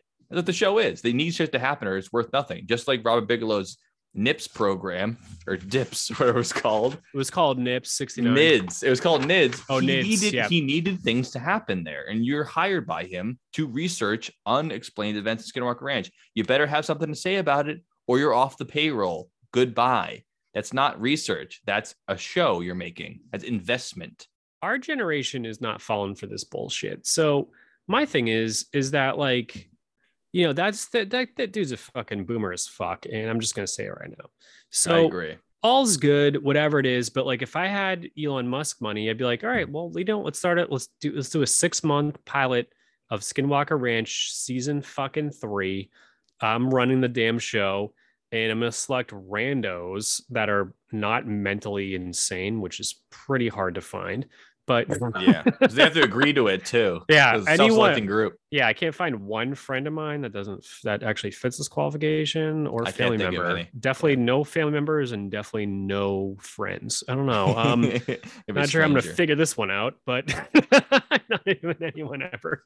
Uh, definitely not me. Um, and um, I'm gonna okay. So if we do find someone who meets the uh, the qualifications. well, I was gonna, I, yes, but I want to add a word in between that. The um, uh, exemplary qualifications, the qualifications of like real sane people. Maybe like our eighth grade middle school teacher. Uh, I might send her there. Um, she's pretty. She's pretty cool. Um, I'd probably send your mom. Probably send your mom. She's pretty. your mom's pretty down to earth and cool. Do St. Um, Michael's teachers. Yeah, St. Michael's teachers. Um, I'd send. I wouldn't send anyone I know either. I'd send you, dude. Honestly, I mean, not to be. Not I'll to send be- me. I'll definitely ruin. Yeah, I definitely program. send you. but I'll make um, sure that people aren't talking. I mean, actually, no, it does cut around me anyways. But yeah, no, I'll I will be the skeptic in that situation. Yeah, yeah, but I think you need I'd one. Send. Uh, I'd send. Um. Lex Fridman. Yeah, he'll be there. He'll be like, Yeah, I'd send him, and I'd be send like, in the dude, Soviet Union, people didn't have money to spend on ranches, but now we do. Yeah, and um, and I'd send. Uh, I'd send Joe Rogan too, and I'd send. Um. Rogan was there, I think. Or he, he didn't. Oh, maybe he wasn't at- No, he definitely was. He was there, Um, right? Yeah, he did an remember him- episode on it. He did a um, show that was like hunting. Uh, Uh, he did. No, you're completely right about But he that. even said about that show, he was like, they didn't let me say all the shit I wanted to say because it was kind Mm-hmm. of fucking up the show, which I do respect about him. And he's like, he wanted to make a show about it, he wanted to believe, but yeah. all the stuff he said about being like, eh, maybe that's kind of bullshit. They cut it out, which is exactly what I'm talking about with the show. Even if you That's are why I want him there. because you're wanting to make money and sell advertising on a TV show, the show can't be the hunt for Bigfoot and we found nothing and it's not real. Like that's not a good show. You have to have there's like ghost hunters. They never find anything, but you have to make it look like it is. And the secret of Skinwalker Ranch has to be 45 minutes of finding nothing. and has to be exciting, which means no, but it's to tough. put bullshit in. I If hear it wasn't but a like, TV I- show, if it was a documentary about the research, Then you can make your own story, and the story could be about how people were involved, how they got involved, how they didn't find anything, what they thought they were going to find. It could be a full story, but a TV show called The Hunt for the Skinwalkers, dun dun dun, Monster Quest, rare. It has to be like an hmm. intense UFO hunting show. It can't be unbiased. It's the, the reason you made the show is to make money off of finding the fucking skinwalkers. If you don't find them, you better make some shit up, or else Yeah, Dawn but like, and I feel like you're won't doing pay the us. service like Fox Mulder in the X Files. You know, like he wants to. Yeah, the. TV, the fictional TV show about sci-fi. Yes, shit, but yeah. he want that dude. Honestly, man, dude, season one's a fucking documentary. Every goddamn episode is about something that we talk about. hey man, I've and I put didn't "Want to know this. Believe" in the time I watched- podcast notes multiple times. I haven't watched X put it in. Files since I was in 1995, and I'm watching it again. I'm like, holy shit, this is everything. I thought it was like something else. It's like everything we think of, like the Mothman, Area 51, Roswell, this, like It's compelling. It's everything. because It's insane. things It's like all about. the same shit. Like all these other shows, like Ancient Aliens, think they're original. It's like you're just literally, this is just another episode of the X Files. Anyways, moving on from that, but um, but no, if we were to have season fucking 2023 of Skinwalker Ranch, just no bullshit. Like, look, I'm Fox Mulder. You're you're um Scully. Scully for real. I mean, honestly, um, you've had the same fucking hair color and shit. And I've, you know, like, like I'm, I want to believe you want to disprove with science and facts and MD Mhm. stuff. You And know, the good thing about X Files is that it's all real, and Scully is wrong. But the real thing about real life is that none of that shit has ever happened. well, exactly. So, like. I want, well, okay, well, it's not all, all those shows are great because the skeptics are idiots and the idiots are geniuses. It's perfect. Right. It's like the I fucking King that. Kong So- Godzilla movie where the Hollow Yeah, Earth so- is real. And I was like, oh, it's gonna be a funny thing with Hollow Earth's not real. It's like, no, it's real because the insane person is right. It's a conspiracy theory movie. It's like X Files. It's like imagine if so- all your crazy ideas that are all wrong were all real because you're the one smart one and everyone else is stupid, but you're smart. So in a real world, is that to me halfway? Is that real. I'm half fucking dumb, you're half fucking dumb, That's because true. I'm the extreme, you're the pretty centered, normal person who thinks logically more. I don't know. I feel like I'm um, extreme the other way too. So I'm always fighting against it. Well, exactly. So we're so we're gonna probably meet in the middle grounds, and there's gonna be some sort of truth that comes to this. You know, That's the 'cause I'm looking, podcast. I'm looking to prove it. You're looking to disprove it always. Right. Yes. And all of a sudden, something actual comes of this. Like, for, for example, Skinwalker is by definition a legend. yes. You know what legends are, It's Joe? Mythology. Mythology and legends are were designed for one reason, is because before people could trans Late. generation information, what's the word for that? Trans Passed down. pass down information. Yeah. It was a lot more fun. intergenerational. uh, to give intergenerational knowledge, it was a lot more reliable and effective to play the game of telephone with a story that's rememberable. So Absolutely. The That oral story- tradition is older than writing. oral right? tradition is always going to be a little bit more blown up and a little bit more exciting than the real story because if it was the real story, no one will remember it. That's so true. with every single legend and oral trans tradition that people think is fucking insane, like Loch Ness Monster or like whatever it is, there's probably a small hair of truth to it because it was a warning. Mhm. Like, oh, hey, you know, like even the Muffin Man song, you know, this is more recent in time, but everyone knows the Muffin Man on Blueberry Lane or whatever it is. The Muffin Man was a fucking pedophile and it's a true story. Wait, wait, kids- wait, wait. A minute. First of all, it's Drury Lane, but also, what is the story? What is the um like the message of the Muffin Man? It's Uh, It's a good question, Joe. That- Thanks for asking. I thought the Um, song was just "Do you know the Muffin Man?" It wasn't "Stay away from the Muffin Man." Don't open your doors. Don't get He can can or can you can you can you Don't share the in this muffin? muffin Can you tell us the Muffin Man story, please? Uh, no, just I, like- I, am asking you. No, because just I, don't know the exact words. Like, do you I don't know even think you know the story of the Muffin Muffin Man, the Muffin, Muffin Man. Man. Do you know the Muffin Man? He's Who lives on Dreary Lane?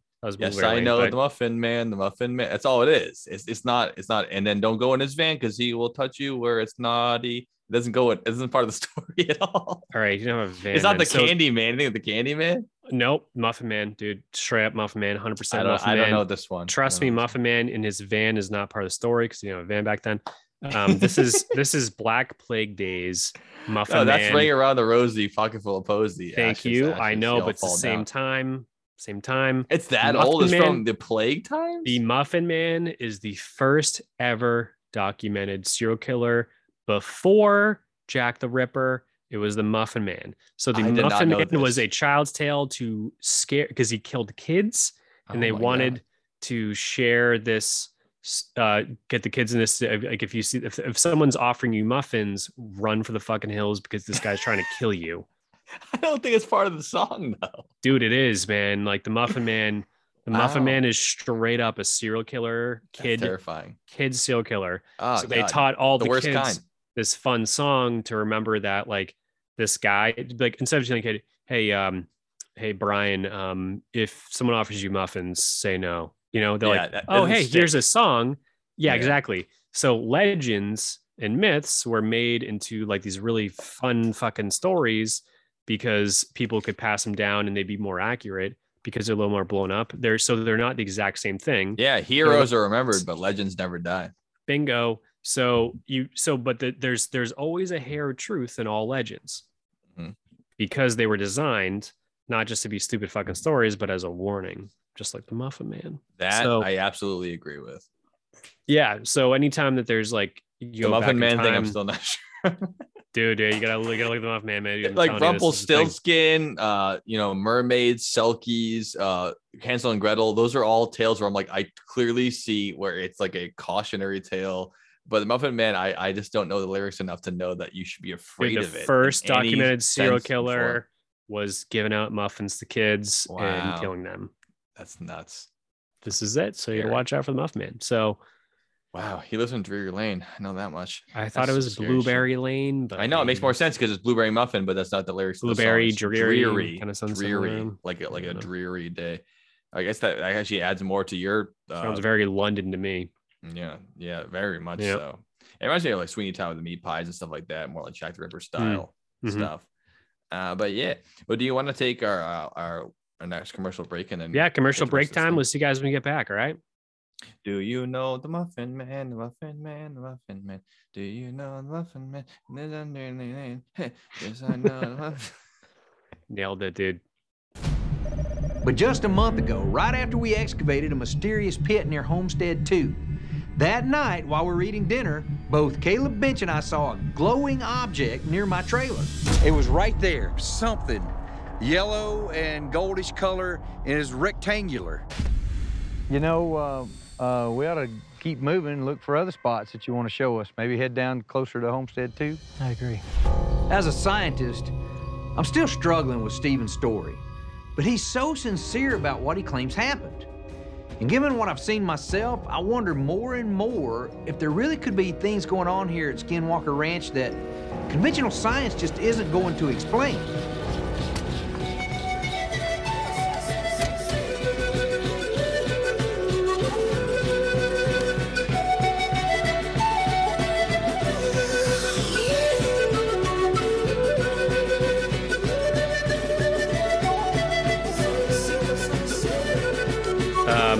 Right, guys. Uh, it's Dylan Joe from the. Um, it's a basement podcast. yeah, you probably heard it before. Uh, it's the Dylan Joe Basement podcast, djbasement.com for more information to learn more about this podcast that you listen to. If it's your first time listening to it, we thank you for coming today. Welcome, you skinwalkers, you. Welcome, you skinwalkers. We enjoyed a nice rain last night to finally moisturize this earth of the long drought of the summer before the winter it. snow. And with that snow comes the state of Utah, where our friend and infamous Utah Ranch Aerospace billionaire successor, Brandon Fugal, he bought this property from Robert Bigelow in 2016, who was the aerospace guy. That's why I said successor. Mhm. Um, Brandon Fugal bought this property for one intent to work with the History Channel and get to the bottom of this on live TV, just like in the same fashion as the Curse of Oak Island. Yep. Or Monster Quest, or Hunting Bigfoot, or Ghost Hunters, or Ancient Aliens, or you name it. That's right. Fugal is a science fiction geek. He has a large movie memorabilia collection. Shocker. Shocker. Complete with the shot up jacket Arnold Schwarzenegger wore in the Terminator. That's really cool, but that's some millionaire shit right there. Yeah, exactly. But it's um it's It's not like as buying cool. Boba Fett's helmet from Return of the Jedi. Like that is cool, but you spent like two million dollars on a piece of uh, metal. Yeah, and it's some real nerd shit. Like if you're really so if I was gonna do it, I'd be like the richest people in the world everyone thinks is like Bill Gates or Elon Musk or you know, whatever. Um, it's actually Saudi Arabian princes who don't disclose their tax information, so no one knows Yeah, how much they But they to. really think that there's a trillionaire in Saudi Arabia Mhm. and it's their like royalty because they don't disclose these type of things. And those type of people don't buy used clothing from movie sets and Mm-hmm. hang them. They buy things like the Ark of the Covenant and keep them in their bathroom. the, So- the actual Like the real one. Like all of a sudden you're taking a pee and behind the toilet is the Ark of the Covenant. And they go, Is that the real one? They go, Yes, but no one can prove it. or they know. buy the uh, black market uh, art from the Isabella Stewart Gardner Museum. Yes. Well, that's where it is. We know this. Like Yeah. just for them, it's more fun to know that they have the original concert from Vermeer stolen from the Elizabeth Gardner Museum Yeah, that they paid- unassuming in their bathroom. It's not like in a in their bathroom, case. and no one can prove it because it Yeah. looks just like a replica. Because replicas are that good, and they go, "This is the actual one." But mhm. you can bring the FBI from the United States or whatever it is to prove Good it, and they can't. It just looks like a replica because it is a replica. That's Mhm. a real one, or the the original uh, Ten Testaments, ten, Ten Commandments. Um, the original Ten Commandments above Old their Testament. fireplace, and they go, Yeah, "This is it. These are them." oh shit! I can't show it because it's the things of a person. Oh yeah, like Joe has one of the original ones right there. If you can see, if you're It- listening, it's being Joe's- censored by YouTube. And on our feed, you can see it clearly, but on your feed, it might look like nothing because it's censored. Yeah, Joe looks like nothing. Um, but Joe has one of the original paintings. Um, but no one will know. You know, we can say it's original, but it could be a replica, but no one really knows. But that's real money is buying the Ten Commandments and putting it above your fireplace. Um, Mhm. and Robert Bigelow, sorry, I mean, um, um, Fugal. f- fucking Brandon Fugal bought some used Star Wars clothing from the original. Terminator. Well, no, he has Star Wars too. Oh, Um, of course he does. Yeah, I know he has he has kind of all that stuff. So it's like that's cool, man. That's great. Um, Good use of your money. yeah, yeah, exactly. It's not like having Franz Ferdinand's clothing that he was assassinated in before World War One. That's so Yo, didn't that bit- go on sale this week? I heard something about Franz Ferdinand. It was the gun. It was the gun they used. Yeah, it's what I'm saying. Buy It was on that if you want to impress people. Yeah. you want to That's really impress people? Buy the gun that killed Franz This Ferdinand. piece that of metal started, started the Great that War. started everything fucked up in this whole world since Yeah. like everything bad has happened started because of that gun. Buy mean, that, put it in your toilet, put it above it's your as bathroom. close as you can get to like a mythical item, like a gem of magic, like that Yeah. gun. It's like this this little piece of metal has the power to shape the world for the next 200 years. Like, what? Yeah, this is and the it gun. It's did. like, no, it did. It did. Watch, watch what happens. Yeah, and it did, and put it above your um uh your bed. I put it in my glove box in case I get pulled over. Show people it's boss. exactly. Like, oh, we found this gun. It's like, don't touch that gun. but this is my gun now. Yeah. And that's Saudi Arabia money for you. Mhm. Um, or Fugal well, money. sorry, United Arab Emirates money. T- tell us more about um, Fugal or whatever you're gonna say. Uh, Fugal uh, really likes helicopters and likes to assess property. And he purchased Skinwalker Ranch following months of legal negotiations. Um, he believes that he was the ideal successor with a background in commercial real estate development and a passion for science. And he also lives and works in Utah. And a, and a bigger passion for science fiction. Exactly. Hence all of his shit in his house. Um, and uh, he really thought this was a good escape for him from his daily work. And if you've seen the show, he works in, he's a very typical, like, white collar, rich guy, Donald White Trump uh, apprentice level, like, shit, you know? He's a Um, go-getter. yeah, yeah, exactly. So, um, so he, uh, yeah, he bought this because he wants to make history. Um, He thinks that there's Hey, we know who here. he is now. We wouldn't have known before. What? We know who he is now. We would not have known about Brandon Fugal before this. There's no reason for us to know who he is. Yeah, Unless you we're in the southwestern meal, uh, meal estate, real estate market, wouldn't have happened. So I, I can see the appeal of these rich guys being like, hey, hey, I'm huge here, but unless I'm like part of the public image, I won't be famous. So I'll start a whole show about this. Yeah, exactly. The meal I guess estate the channel will buy it, those assholes. They don't have to buy it. I'll make the whole show for them. They can buy it on a dime and then I can be a public figure. Exactly. I'd love to make fun of him. Um, Me too. but I do believe in his mission. I mean, he um he he And I would specifically just does not think that this is a place for ghost hunters to get their jollies. Well, Um, he's getting his jollies. He's in TV. a science serious scientific endeavor that requires patience and humility. He's Yeah, committed a significant with commercial breaks for OxiClean. exactly. But um he really wants to figure this out. Um I believe that much. and he believes something's there. I mean, the guy did buy it at the end of the day. So I mean, You got to give him that. You have to give him that. He did buy it. yeah. So that's really who he is. He's a real estate mogul, has his own shit. Um, he's committed to the history of the property in the area, and he has nothing but the utmost respect for the land and the tribes that surround it. I doubt that last part, but I definitely hear where he's coming from. And I well, hope he if you watch the show, he definitely doesn't fuck with it the same way I would. Like when I go to all my they hired one Salem- one dude who is willing to be on History Channel and sell out his tribe to throw raisins on the ground. I don't know if he respects the tribe. It to me it reeks of like a theater. He brings in one guy who's willing to be on TV and say, "I'm gonna do a prayer and shake the stuff, and then you're all good to go." And they're like, he's like, "I hope you won't be digging on this ground, you know, thinking about that." And the guy's like, "Yeah, no, yeah, yeah." and then they do it right away. It's it's the equivalent of like being like, "We'll trade you Manhattan for four pairs of shoes and a gold ducat," and they're like, "Okay." It's like we respect them. Like, no, you don't. You're taking full advantage of the land and the people. And I'm not talking about taking advantage of the guy in the show. The guy in the show sold out. He sold out his tribe to Mm. be part of this shit and use his traditions to vindicate and legitimize this fucking dog and pony reality TV show. I don't think Well, the interesting at thing all is that, like, especially in the X Files, the land, respects the people. I couldn't disagree more. I think he's fucking putting on a show.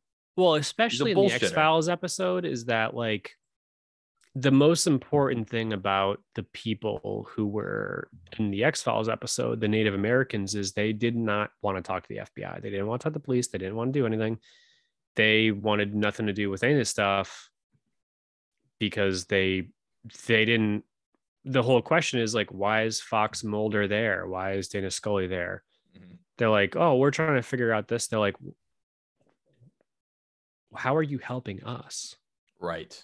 We know way more about this than you do, and we're not going to tell you anything about it.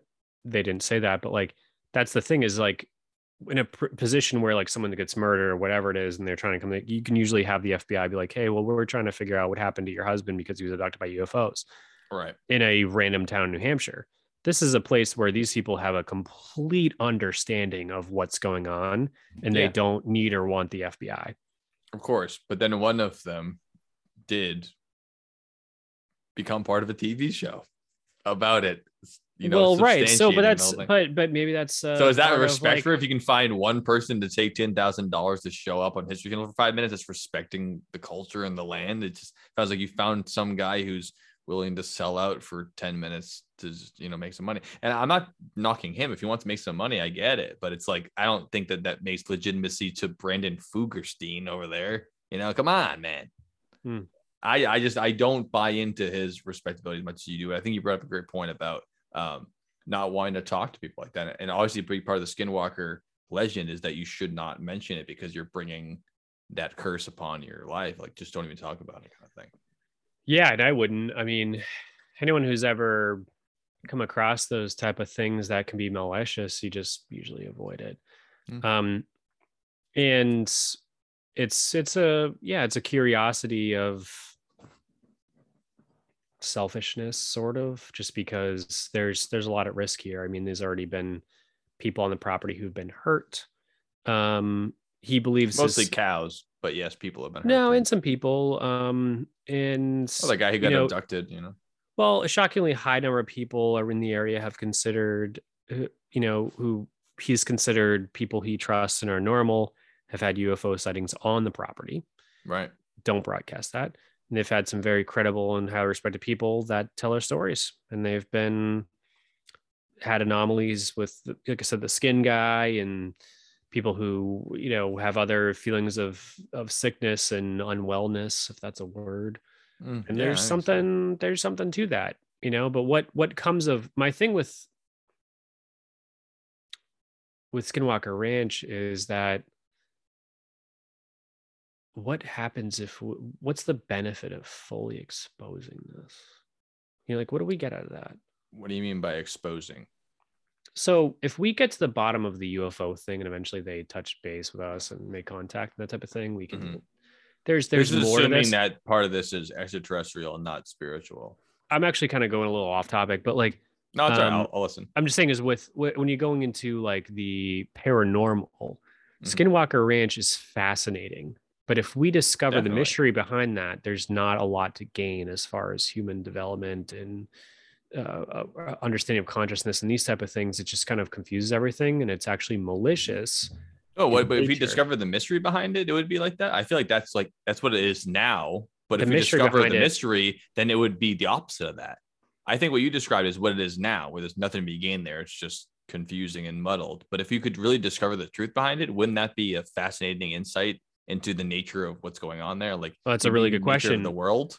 I just think that yes, I it would be, but I feel like uh, compared to the rest of the paranormal, I feel like this is one that might just be left untouched because if we solve the other ones first, Okay. um, they're a little less malicious. This one is a Native American. uh, My idea of this is it's a Native American spirit that is cast upon people who do harm against tribes. So they basically project this It's that Navajo Entity- curse coming into curse. Yeah, exactly. So like just just leave it alone. You know, like I want it's going to be better for the world to know what's up with aliens, UFOs, whatever. It's going to help us Mhm. get closer to God and to all these other things if we figure out what's all going on here.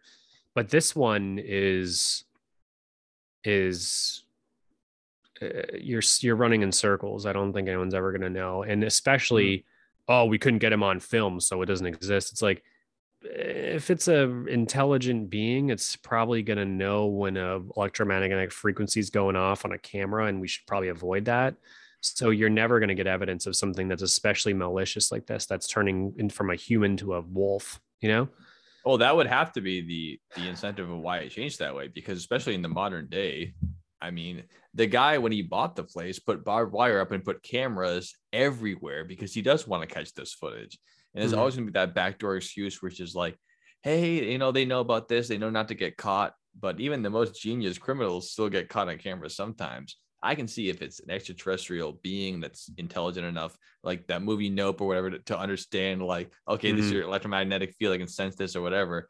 But if it's literally a curse on land and there's a skinwalker that is whether they got their powers through spiritual bestowment or if they actually killed a family member to gain these witchy powers that they have, why the fuck would they be worried about a camera? Get the hell out of here. The skinwalkers are real and they're taking over, or if these glowing lights have some will to be not captured on footage. It, it all seems just too convenient for me that the more cameras you add, the less things get involved. For somehow they want to be recorded with your eyes and your brain, but never a camera, never this piece of technology. You can't be seen that way. No way to prove it again. No way to recreate it. They only want you to be seen by your eyes in the moment and scare you. And then any actual evidence cannot be null and void. That's it. It just it always seems way too convenient for me. But if it is true, that's the same as it not being true. You you can't tell the difference. It's, it's strange that way. So I disagree for a couple of reasons, and one mm-hmm. strongly from using the Ouija board a lot as a kid. That thing does not move. It will not move if you have lights on, if like in the house, if you definitely have your phones on camera, any sort of interference like that at all, besides candles and the the original Um, so the more you can verify how much is moving, the less it moves, and the less you can. no, see no, it, not verifying, but like, moves. dude, literally, like you just in the house at all, you have things on, like, the, like literally, just turn the circuit breakers off. It'll work better. Um, it has nothing to do with recording the actual movements itself. You can have a camera facing a different direction, and it just still just you just don't feel that energy.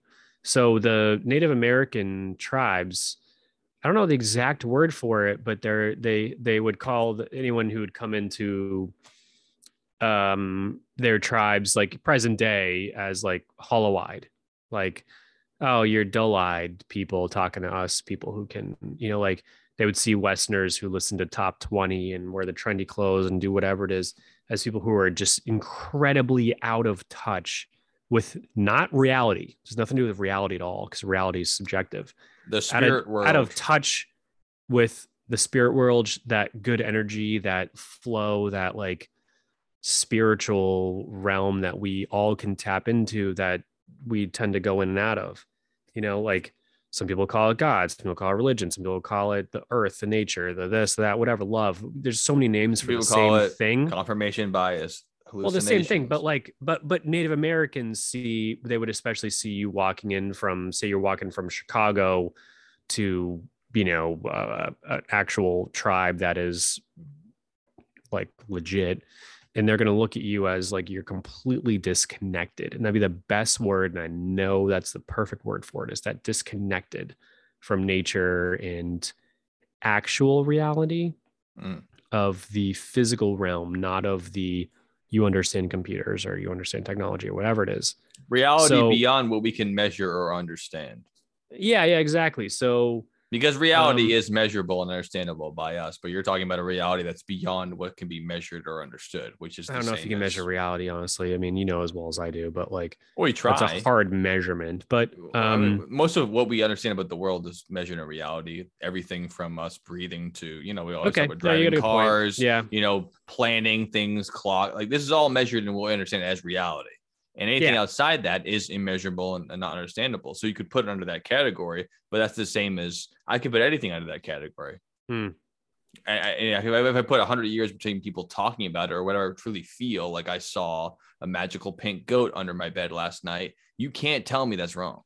It's not from this reality. There, there'd be no reason for a magical pink goat to be under my bed because that's not part of our reality. It- It's from another reality. It's from outside of us. It's just it's an extra paranormal experience. It's it's not provable. It just is what it is. And if you would understand that, you turn on the lights off, you'd understand the pink goat under my bed. I'm not saying that pink goats exist under my bed or that even the phylum of goat could exist under my bed. What I'm saying is that I, I experienced something outside of the world, and you can't tell me it's not true because I understand it. My grandmother saw it, my great grandmother saw it, and we see pink goats under our bed, and that's just the way it is. And you can't prove it because as soon as you try to prove it, it hides.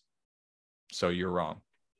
It's a good point This is what I hear when I hear this kind of shit. i And know I'm i know but I know I, I hear you on that but like It's unprovable, point, so it, it might as well be anything. the- It might as well be literally anything. It doesn't matter. It could be anything. Sure. What you want. I hear you, but this came back. So it all it all comes full circle because the Ouija board conversation, which why I brought this up, is that like, you know, when you do a Ouija board and the fucking lights are on or there's electricity flowing or whatever it is, it just doesn't work as well. And the Native Americans see people and they're they're Western world people or they're not, and makes a difference. So uh, so I can see it makes sense to me personally after a Ouija board experience why if you're trying to record a cattle farm and there's um, a video camera on it that nothing happens it's the same thing as the ouija board in my opinion. Yours is different. The native americans is the same as mine. And it is you know like that's just how it goes so the ultimate no one's asking you this question or me but the ultimate protection of your farm is put a camera on it nothing hmm. will show Nothing up can happen as long as you have your actual cows verifiable will be evidence. just fine. Yeah. Yep. Just put GoPros on all your cows and nothing will ever fucking happen to them. Besides, a wolf will attack them and it'll tear their limbs off, and you'll be like, "Oh, that's what I." Yeah. Well, if Skinwalker Ranch is still 200 grand like it was, I mean, that's that's a monthly. There's well, no right now interest rates are not good. It's too famous. yeah, it is. It's probably worth a Um, million dollars now just from being more famous. Yeah, but it's a million still cheap for that. Um, oh yeah, it is cheap. but. I'm just saying is that you know, we could be like, all right, we'll go there. We're gonna buy a hundred cows and we're gonna put GoPros on all of them, like you said, and and we'll get to the bottom of this shit real quick. I don't think we'll get to the bottom of it. I think it'll be like what you said. Well, you'll all your cows will be protected. It's like a holy bell on their necks, the GoPro of truth. If it records what actually happens, you should never be touched by any entity outside this world. As long as you can prove it, it will never happen. It's perfect. It's like being a. It's like turning off the cameras and the lights when the, the uh, Ouija board is on. The very fact that you can recreate it and prove it means it won't happen. It's perfect. Yeah, You should put cameras on your whole farm and nothing will ever happen again. You're afraid of UFOs? Put a dashboard cam on your car. It's perfect. If you think you're going to get attacked by the Yeti in, in uh, the Ne- Ne- Nepalese mountains, just wear a, wear a body cam, dude. There's no way it'll show up if it's a body cam because it unless- just has not been recorded and it will not be. So if it's all part of the same realm as the Navy UFOs, invest in infrared. All FLIR is it means forward-looking infrared radar. Mm-hmm. So um Didn't they use infrared cameras at Skinwalker Ranch once they took it over? I'm sure I think the did. government Yeah, did, it's easy. They're expensive though. I was like, well, not expensive, but like I was looking for one for my Twenty-two million dollars will buy you a lot of cameras, though. Oh yeah, yeah, it's for sure. Yeah, but um, but yeah, I mean, uh, we'll, we'll figure it out. But um, you ready? Uh, that's the story of him, Fringrock Ranch, as far as I know. Yeah.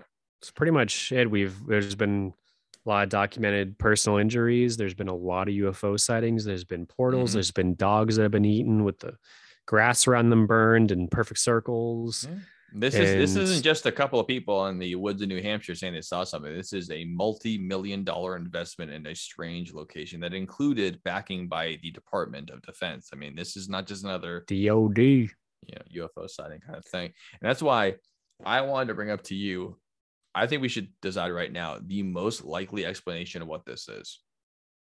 Because I can say I can't help you with that I can because I, say know where I'm it's going. nothing, but I can't say it's nothing because it, it is something. And you can say it's everything, but it can't be everything. It can't Hmm. be both UFOs and spirits, and the- like you got to pick one. So I would think we should we should knock down these explanations and say which one we are most likely to believe, and we can say why as our final thoughts because we already said our final thoughts basically. Are you cool with that? Uh, yep. I feel like you uh you put me in a between a rock and a hard place because this is a a You- pretty you ha- hard Of topic course. to do these rules on. And, uh, let me tell I you know right what now- I think this is. let me tell you right now, as an explanation, you can, after we're done with this, you can give me what your full explanation is as your final thoughts. And when you're picking one of these, you're not saying this is what it is. You're saying this is the most likely of this list. You're not saying this is the answer. But if right, I I say if I say it's Fudgy the whale, you say zero percent. That's not you saying it's not Fudgy the whale. It's saying I don't Okay. think it's Fudgy the whale. Okay. All right. So are you gonna quiz me first? How are we gonna do this? No, no, I'm just gonna list these explanations. And I'm gonna give can- we- a we am can gonna give which- a percentage. You don't have to do that. You can. Do you want to do that? I like the percentage one, yeah. Because Okay, I, yeah. I I'm a good like 24% guy. Like Okay. I can Yeah, throw a let's do it real way. number of like my brain. Right on. All right, I'm ready. it that way then. It's like spin right, the wheel, but but on so a here, real so here's the, here's the list I have, and it is possible explanations for the happenings at Skinwalker Ranch. It goes like this: ghost, spirits of dead people. In whoa, whoa, whoa, wait, wait. I was gonna say ghost. Ghost, Uh zero percent.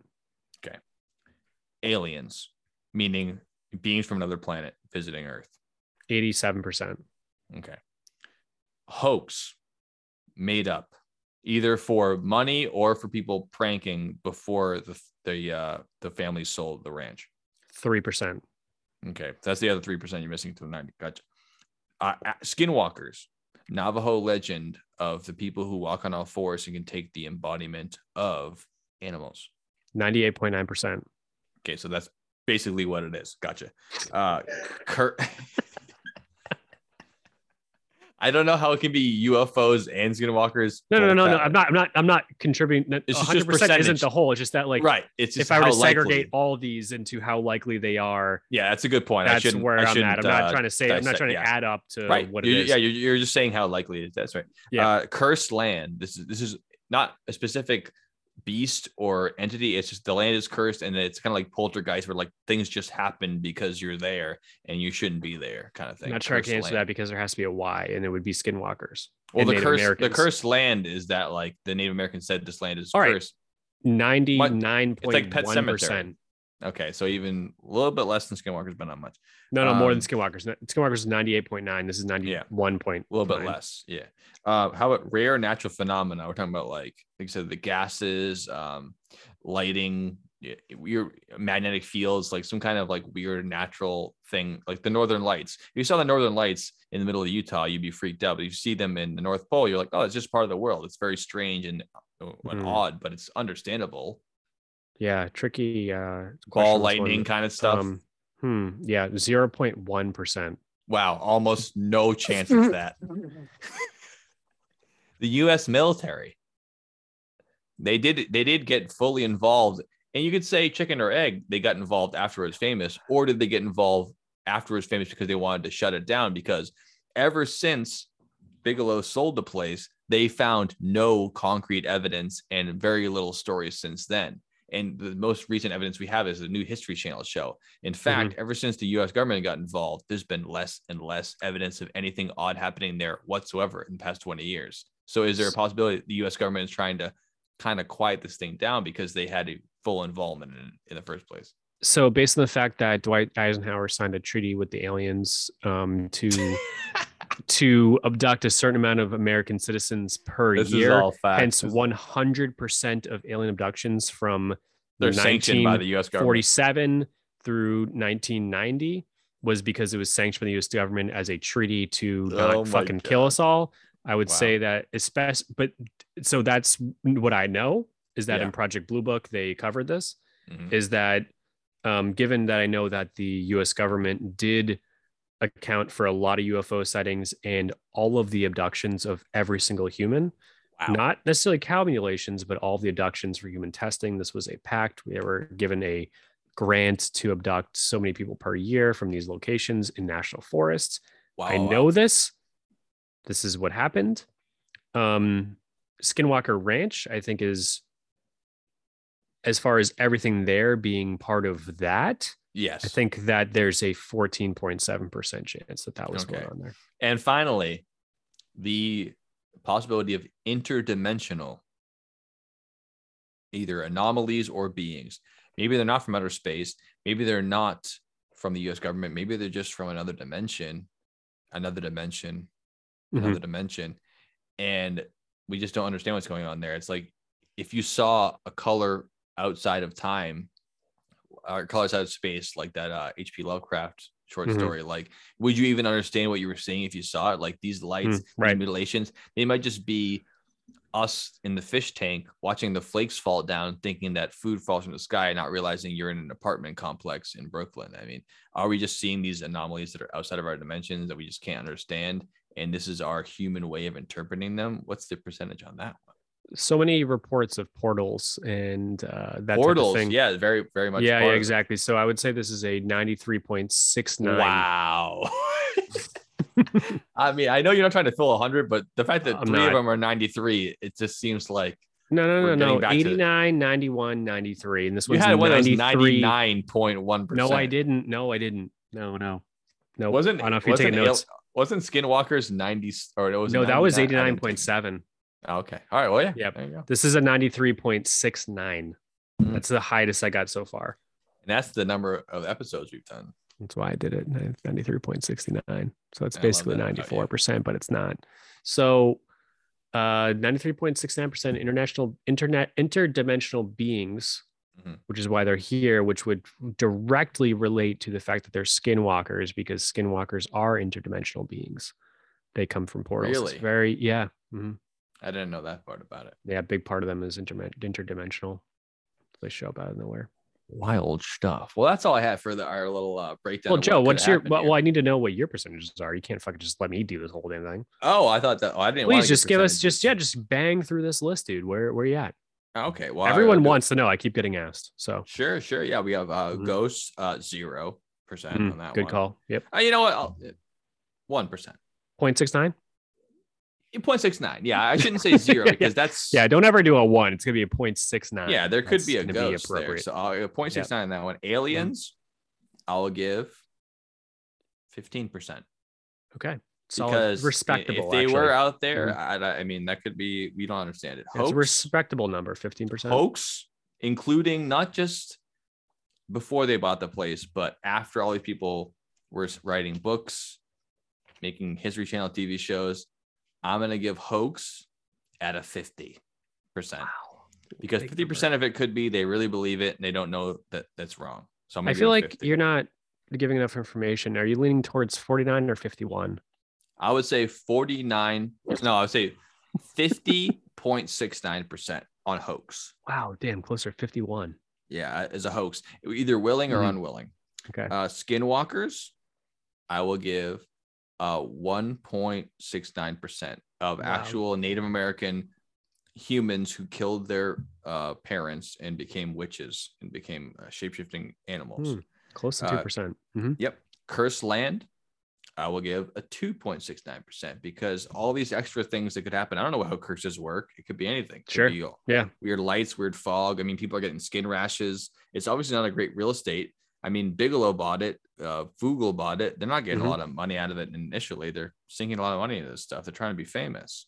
hmm Uh, rare natural phenomena, I will give a 50.69%, same as Wow. hoax. Damn. It's Tied for hoax. That's it seems crazy. very unlikely. Um, Mhm. but it's just as likely as it being a bullshit in my mind because a lot of things that happen as rare natural phenomena, just like we said about people eating ergot in uh, Yes. colonial times Yeah, or the northern yep. lights. If I saw the northern lights and I was in the year 10,000 BC, I'd be like, this is aliens. This is God. I don't know what the hell this is. But now we know it's magnetic refraction of uh, particles from the sun. Next thing, US military. Hey, now I would give it a higher than this if they would be more involved in it. The fact that they got involved seriously in it, I much like last week, I can't tell why they would be involved in that. I think they actually do just throw money into things, hoping that they're going to get alien technology and become the top dogs. Even if they don't believe it, they believe it could happen. Much the same way that uh, Senator Reid wanted to volunteer this as part of his political career to get Good involved. Mhm. So I'm going to give that a. Uh, it's happening because sixty percent for me, sixty nine percent actually. Okay. All right. Wow. That's a big jump. 60 to Yeah. 69. Yep. 9%. Yep. Yep. Yep. And then uh interdimensional beings. I'll give it a 20.69% because I 20.69. think that um I don't think this is what it is, but if it is what it is, it's just as likely as anything else because we're not going to be able to understand it. It's like someone speaking to you in a different language and you're saying their spelling's wrong. It's like, well, how do you fuck do you know? You have no idea what that's like. You're Hmm. just experiencing it as your language. You don't know what their language is like. You don't know where the subject and predicate happen or the punctuation. So, anyways, that's my guess. Those are solid numbers, Joe. Those are all respectable, Thank you. uh, realistic, uh, fully accountable for your actions numbers, Joe. I But when it's that. all said and done, Yeah. unlike a lot of things we talk about on this podcast that I am a know it all and I think I know how it actually went down. Here's how it went. This is how it is. This is what people are wrong. In this particular case, it's just so much involved. I really don't know the answer. I, I don't know. I don't hmm. think it's. What was this final thoughts? I mean, what are you doing? I'm just. I'm sorry. I don't know. I just. I'm saying I don't know. I'm not acting like I know. That's all I'm saying. Hmm. Okay. All right. Father. Final thoughts.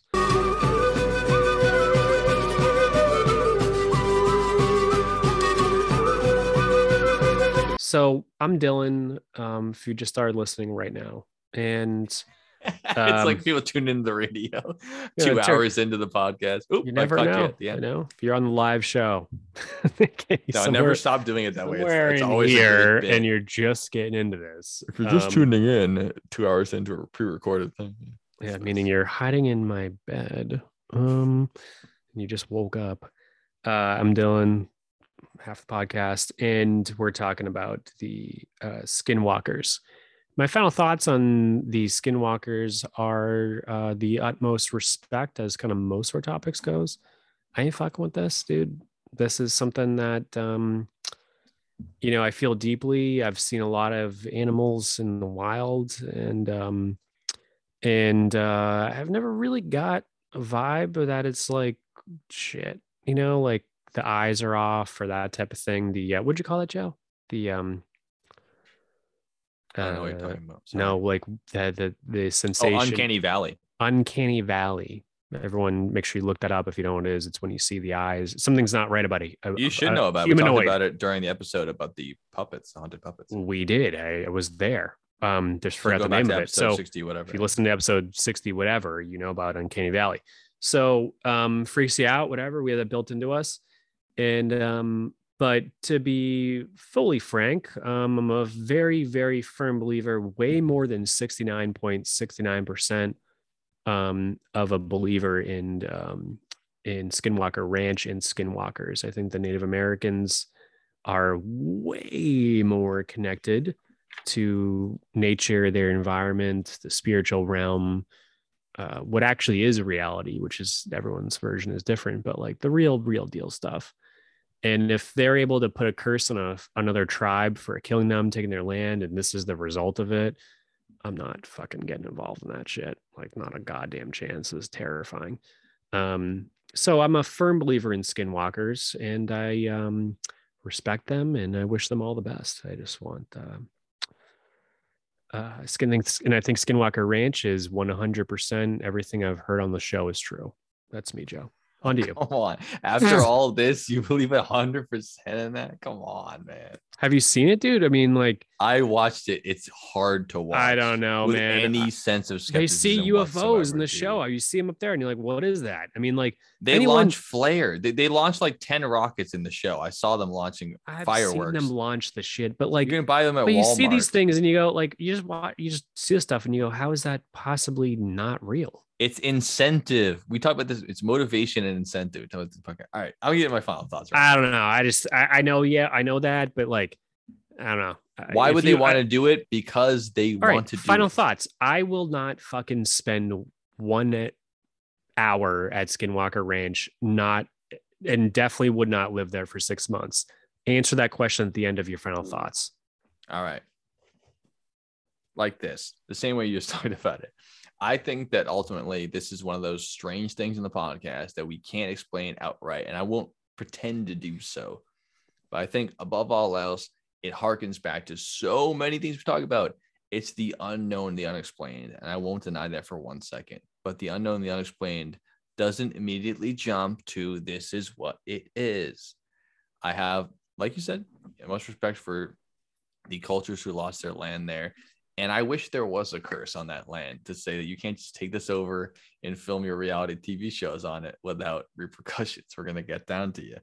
But people are scared by things they don't know. They want to believe, as uh, Scully would say, in that sense. And I think the fact that there was from 1930 until 1987 no reports whatsoever of anything strange happening there.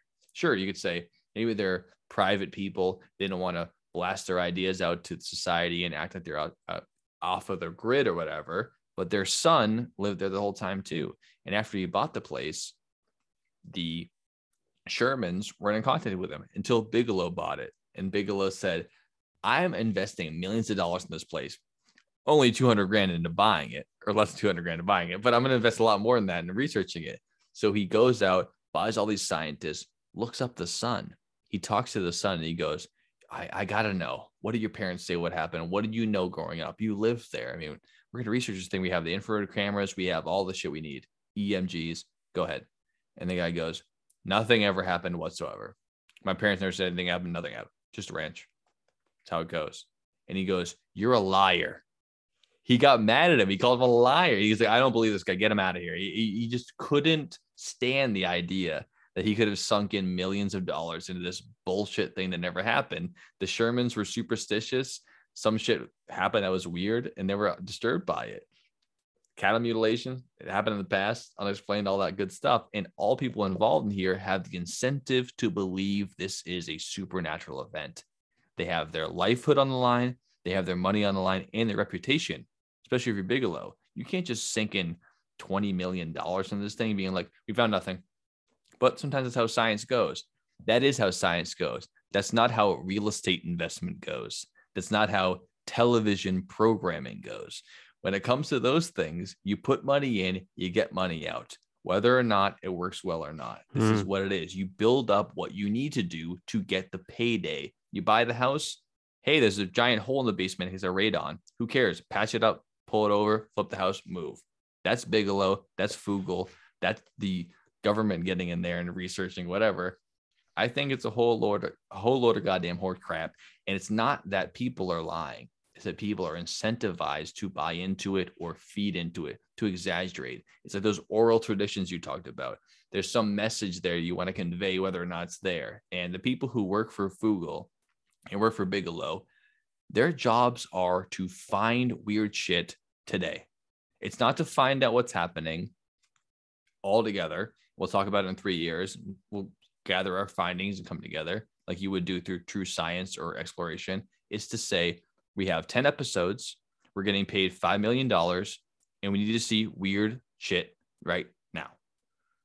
You can't have a 10 episode season and nothing happens. You just can't. And you can't invest in an entire property and start a whole branch, you know, called NIDS and pay all that money and say nothing happens out of it. There is a incentive to it happening. It reminds me of like the Russian government or North Korea, where it's like we have to have something for this person or they're gonna shut us down. Luckily, in America, you get fired. In those countries, you get killed. But this is what it is in my mind. It is a strange event. It's unexplained, but much in the way it was in the past, where they were putting leeches on your body because they didn't understand how the four humors worked. It wasn't that they were lying they truly believe this is how their human body worked and they wanted it to work because they were incentivized to make humans healthier and safe and their job get paid fix my kids. And they go i don't know leeches. And they tried and they didn't know better. So maybe skinwalker ranch is some kind of extra dimensional thing or maybe it's a spiritual curse that we don't understand but i think that saying we understand it is completely bullshit. And if it truly is something beyond our understanding maybe it's like leeches where we just we're trying our best to understand the human body but it's just outside of our grasp. Maybe we're just having infrared cameras and we're having reality tv shows try to understand it but it's just out of our grasp. And, and maybe in 200 years from now we'll look back at skinwalker ranch and be like well obviously it's that but all those humans from the year 2022 didn't understand that. They they didn't get it. They just had their cameras out there. They were telling stories about wolves they didn't understand it. So maybe in the future we'll understand better but i think it's very foolish to think that we understand it now and that anything we've seen from it is any kind of indication in hard science of something outside of our world i mean it's strange it's odd but i ain't scared of it and to answer your question i'm not staying anywhere for six months that's not my house but i'll spend a week there if you pay me just like a haunted house get me in there. I'd rather stay there than haunted house. At least there's stars to look at. I bet the stars in Uinta are beautiful. Yeah, I don't know. That's a crazy question, but there's your answer, and there's the uh the Dylan and Joe Basin podcast. Final thoughts on Skinwalkers and Skinwalker Ranch. And, so how do we finally uh, get into it? Like we said before the podcast started, it's it's been a long standing notion in our heads. We had to do a podcast about this, and it includes so many things in the podcast from cryptids to mm-hmm. cattle mutilation to UFOs, UAPs, and even ghosts. I mean, it really brings it all it's together. all in there. And you guys better buckle up because we got a real unexpected, and we'll give you guys a hundred dollars if you can actually figure out what our next podcast is about, episode 70.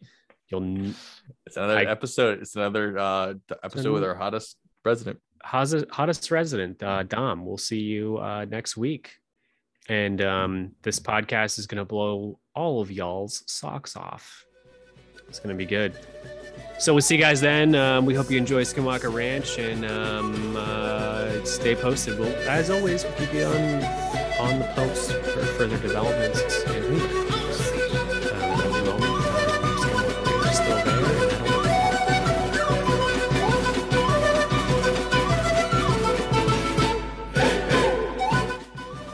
punch him. All right, I'm gonna rapid fire mhm. like three or four stories. Please, God, point here. bring it on, dude. We're ready. Like, imagine so, if all your crazy ideas that are all wrong were all real, because you're the one smart one, and everyone else is stupid, but you're smart. So, based on the fact that Dwight Eisenhower signed a treaty with the aliens um, to to abduct a certain amount of American citizens per this year, hence 100% of alien abductions from They're 1947 through 1990 was because it was sanctioned by the U.S. government as a treaty to not Oh fucking kill us all. Oh, you turn it on its side or double zero. Good Jersey. Oh, like just you just doing drawing boobs? but everyone knows the Muffin Man on Blueberry Lane or whatever it is. The Muffin Man was a fucking pedophile, and it's a true story. and kids- That's true. Yeah, we're in the face. We're very naive to think that we would be part of the elite to be going to Roland Bass. We would be in the fucking river, Yeah. shitting ourselves. We are living like big- elite. There's a big difference as far as um, Doctor Strangelove seven seven three nine. We're gonna do a shout out to them because they don't fan. like how much we swear. They like the movie Doctor Strangelove, and they don't like how much we swear. More importantly, they like Stanley Kubrick. Yeah, Kubrick fan. Yeah. Yes, not just Doctor Strangelove, which I don't actually I don't even know if they swear in that if, if at all. I don't know if they swear minimally. either, but I just. But I can tell you that a couple other fan. Kubrick movies have a lot of stuff going on that you might find inappropriate. Maybe they're just a big Peter Sellers fan. if They don't really like Stanley Kubrick's movies. Yeah, maybe. Seven, seven, three. We'll, we'll talk about that. So, Unless it's you. it's not me. I'm not that. Yeah, I just yeah we like and comment. We have I have 45 YouTube accounts and I follow our podcast with them. And We like actually don't have any things. listeners. It's just Dylan. He just really spends most of his time when he's not recording, like putting in the effort to the analytics. Yeah, like Roger from American Dad. I mean, how else should I do it? uh, uh, skinwalkers, Navajo legend of the people who walk on all fours and can take the embodiment of animals. 98.9 percent. Okay, so that's basically what it is. Gotcha. Uh, Kurt,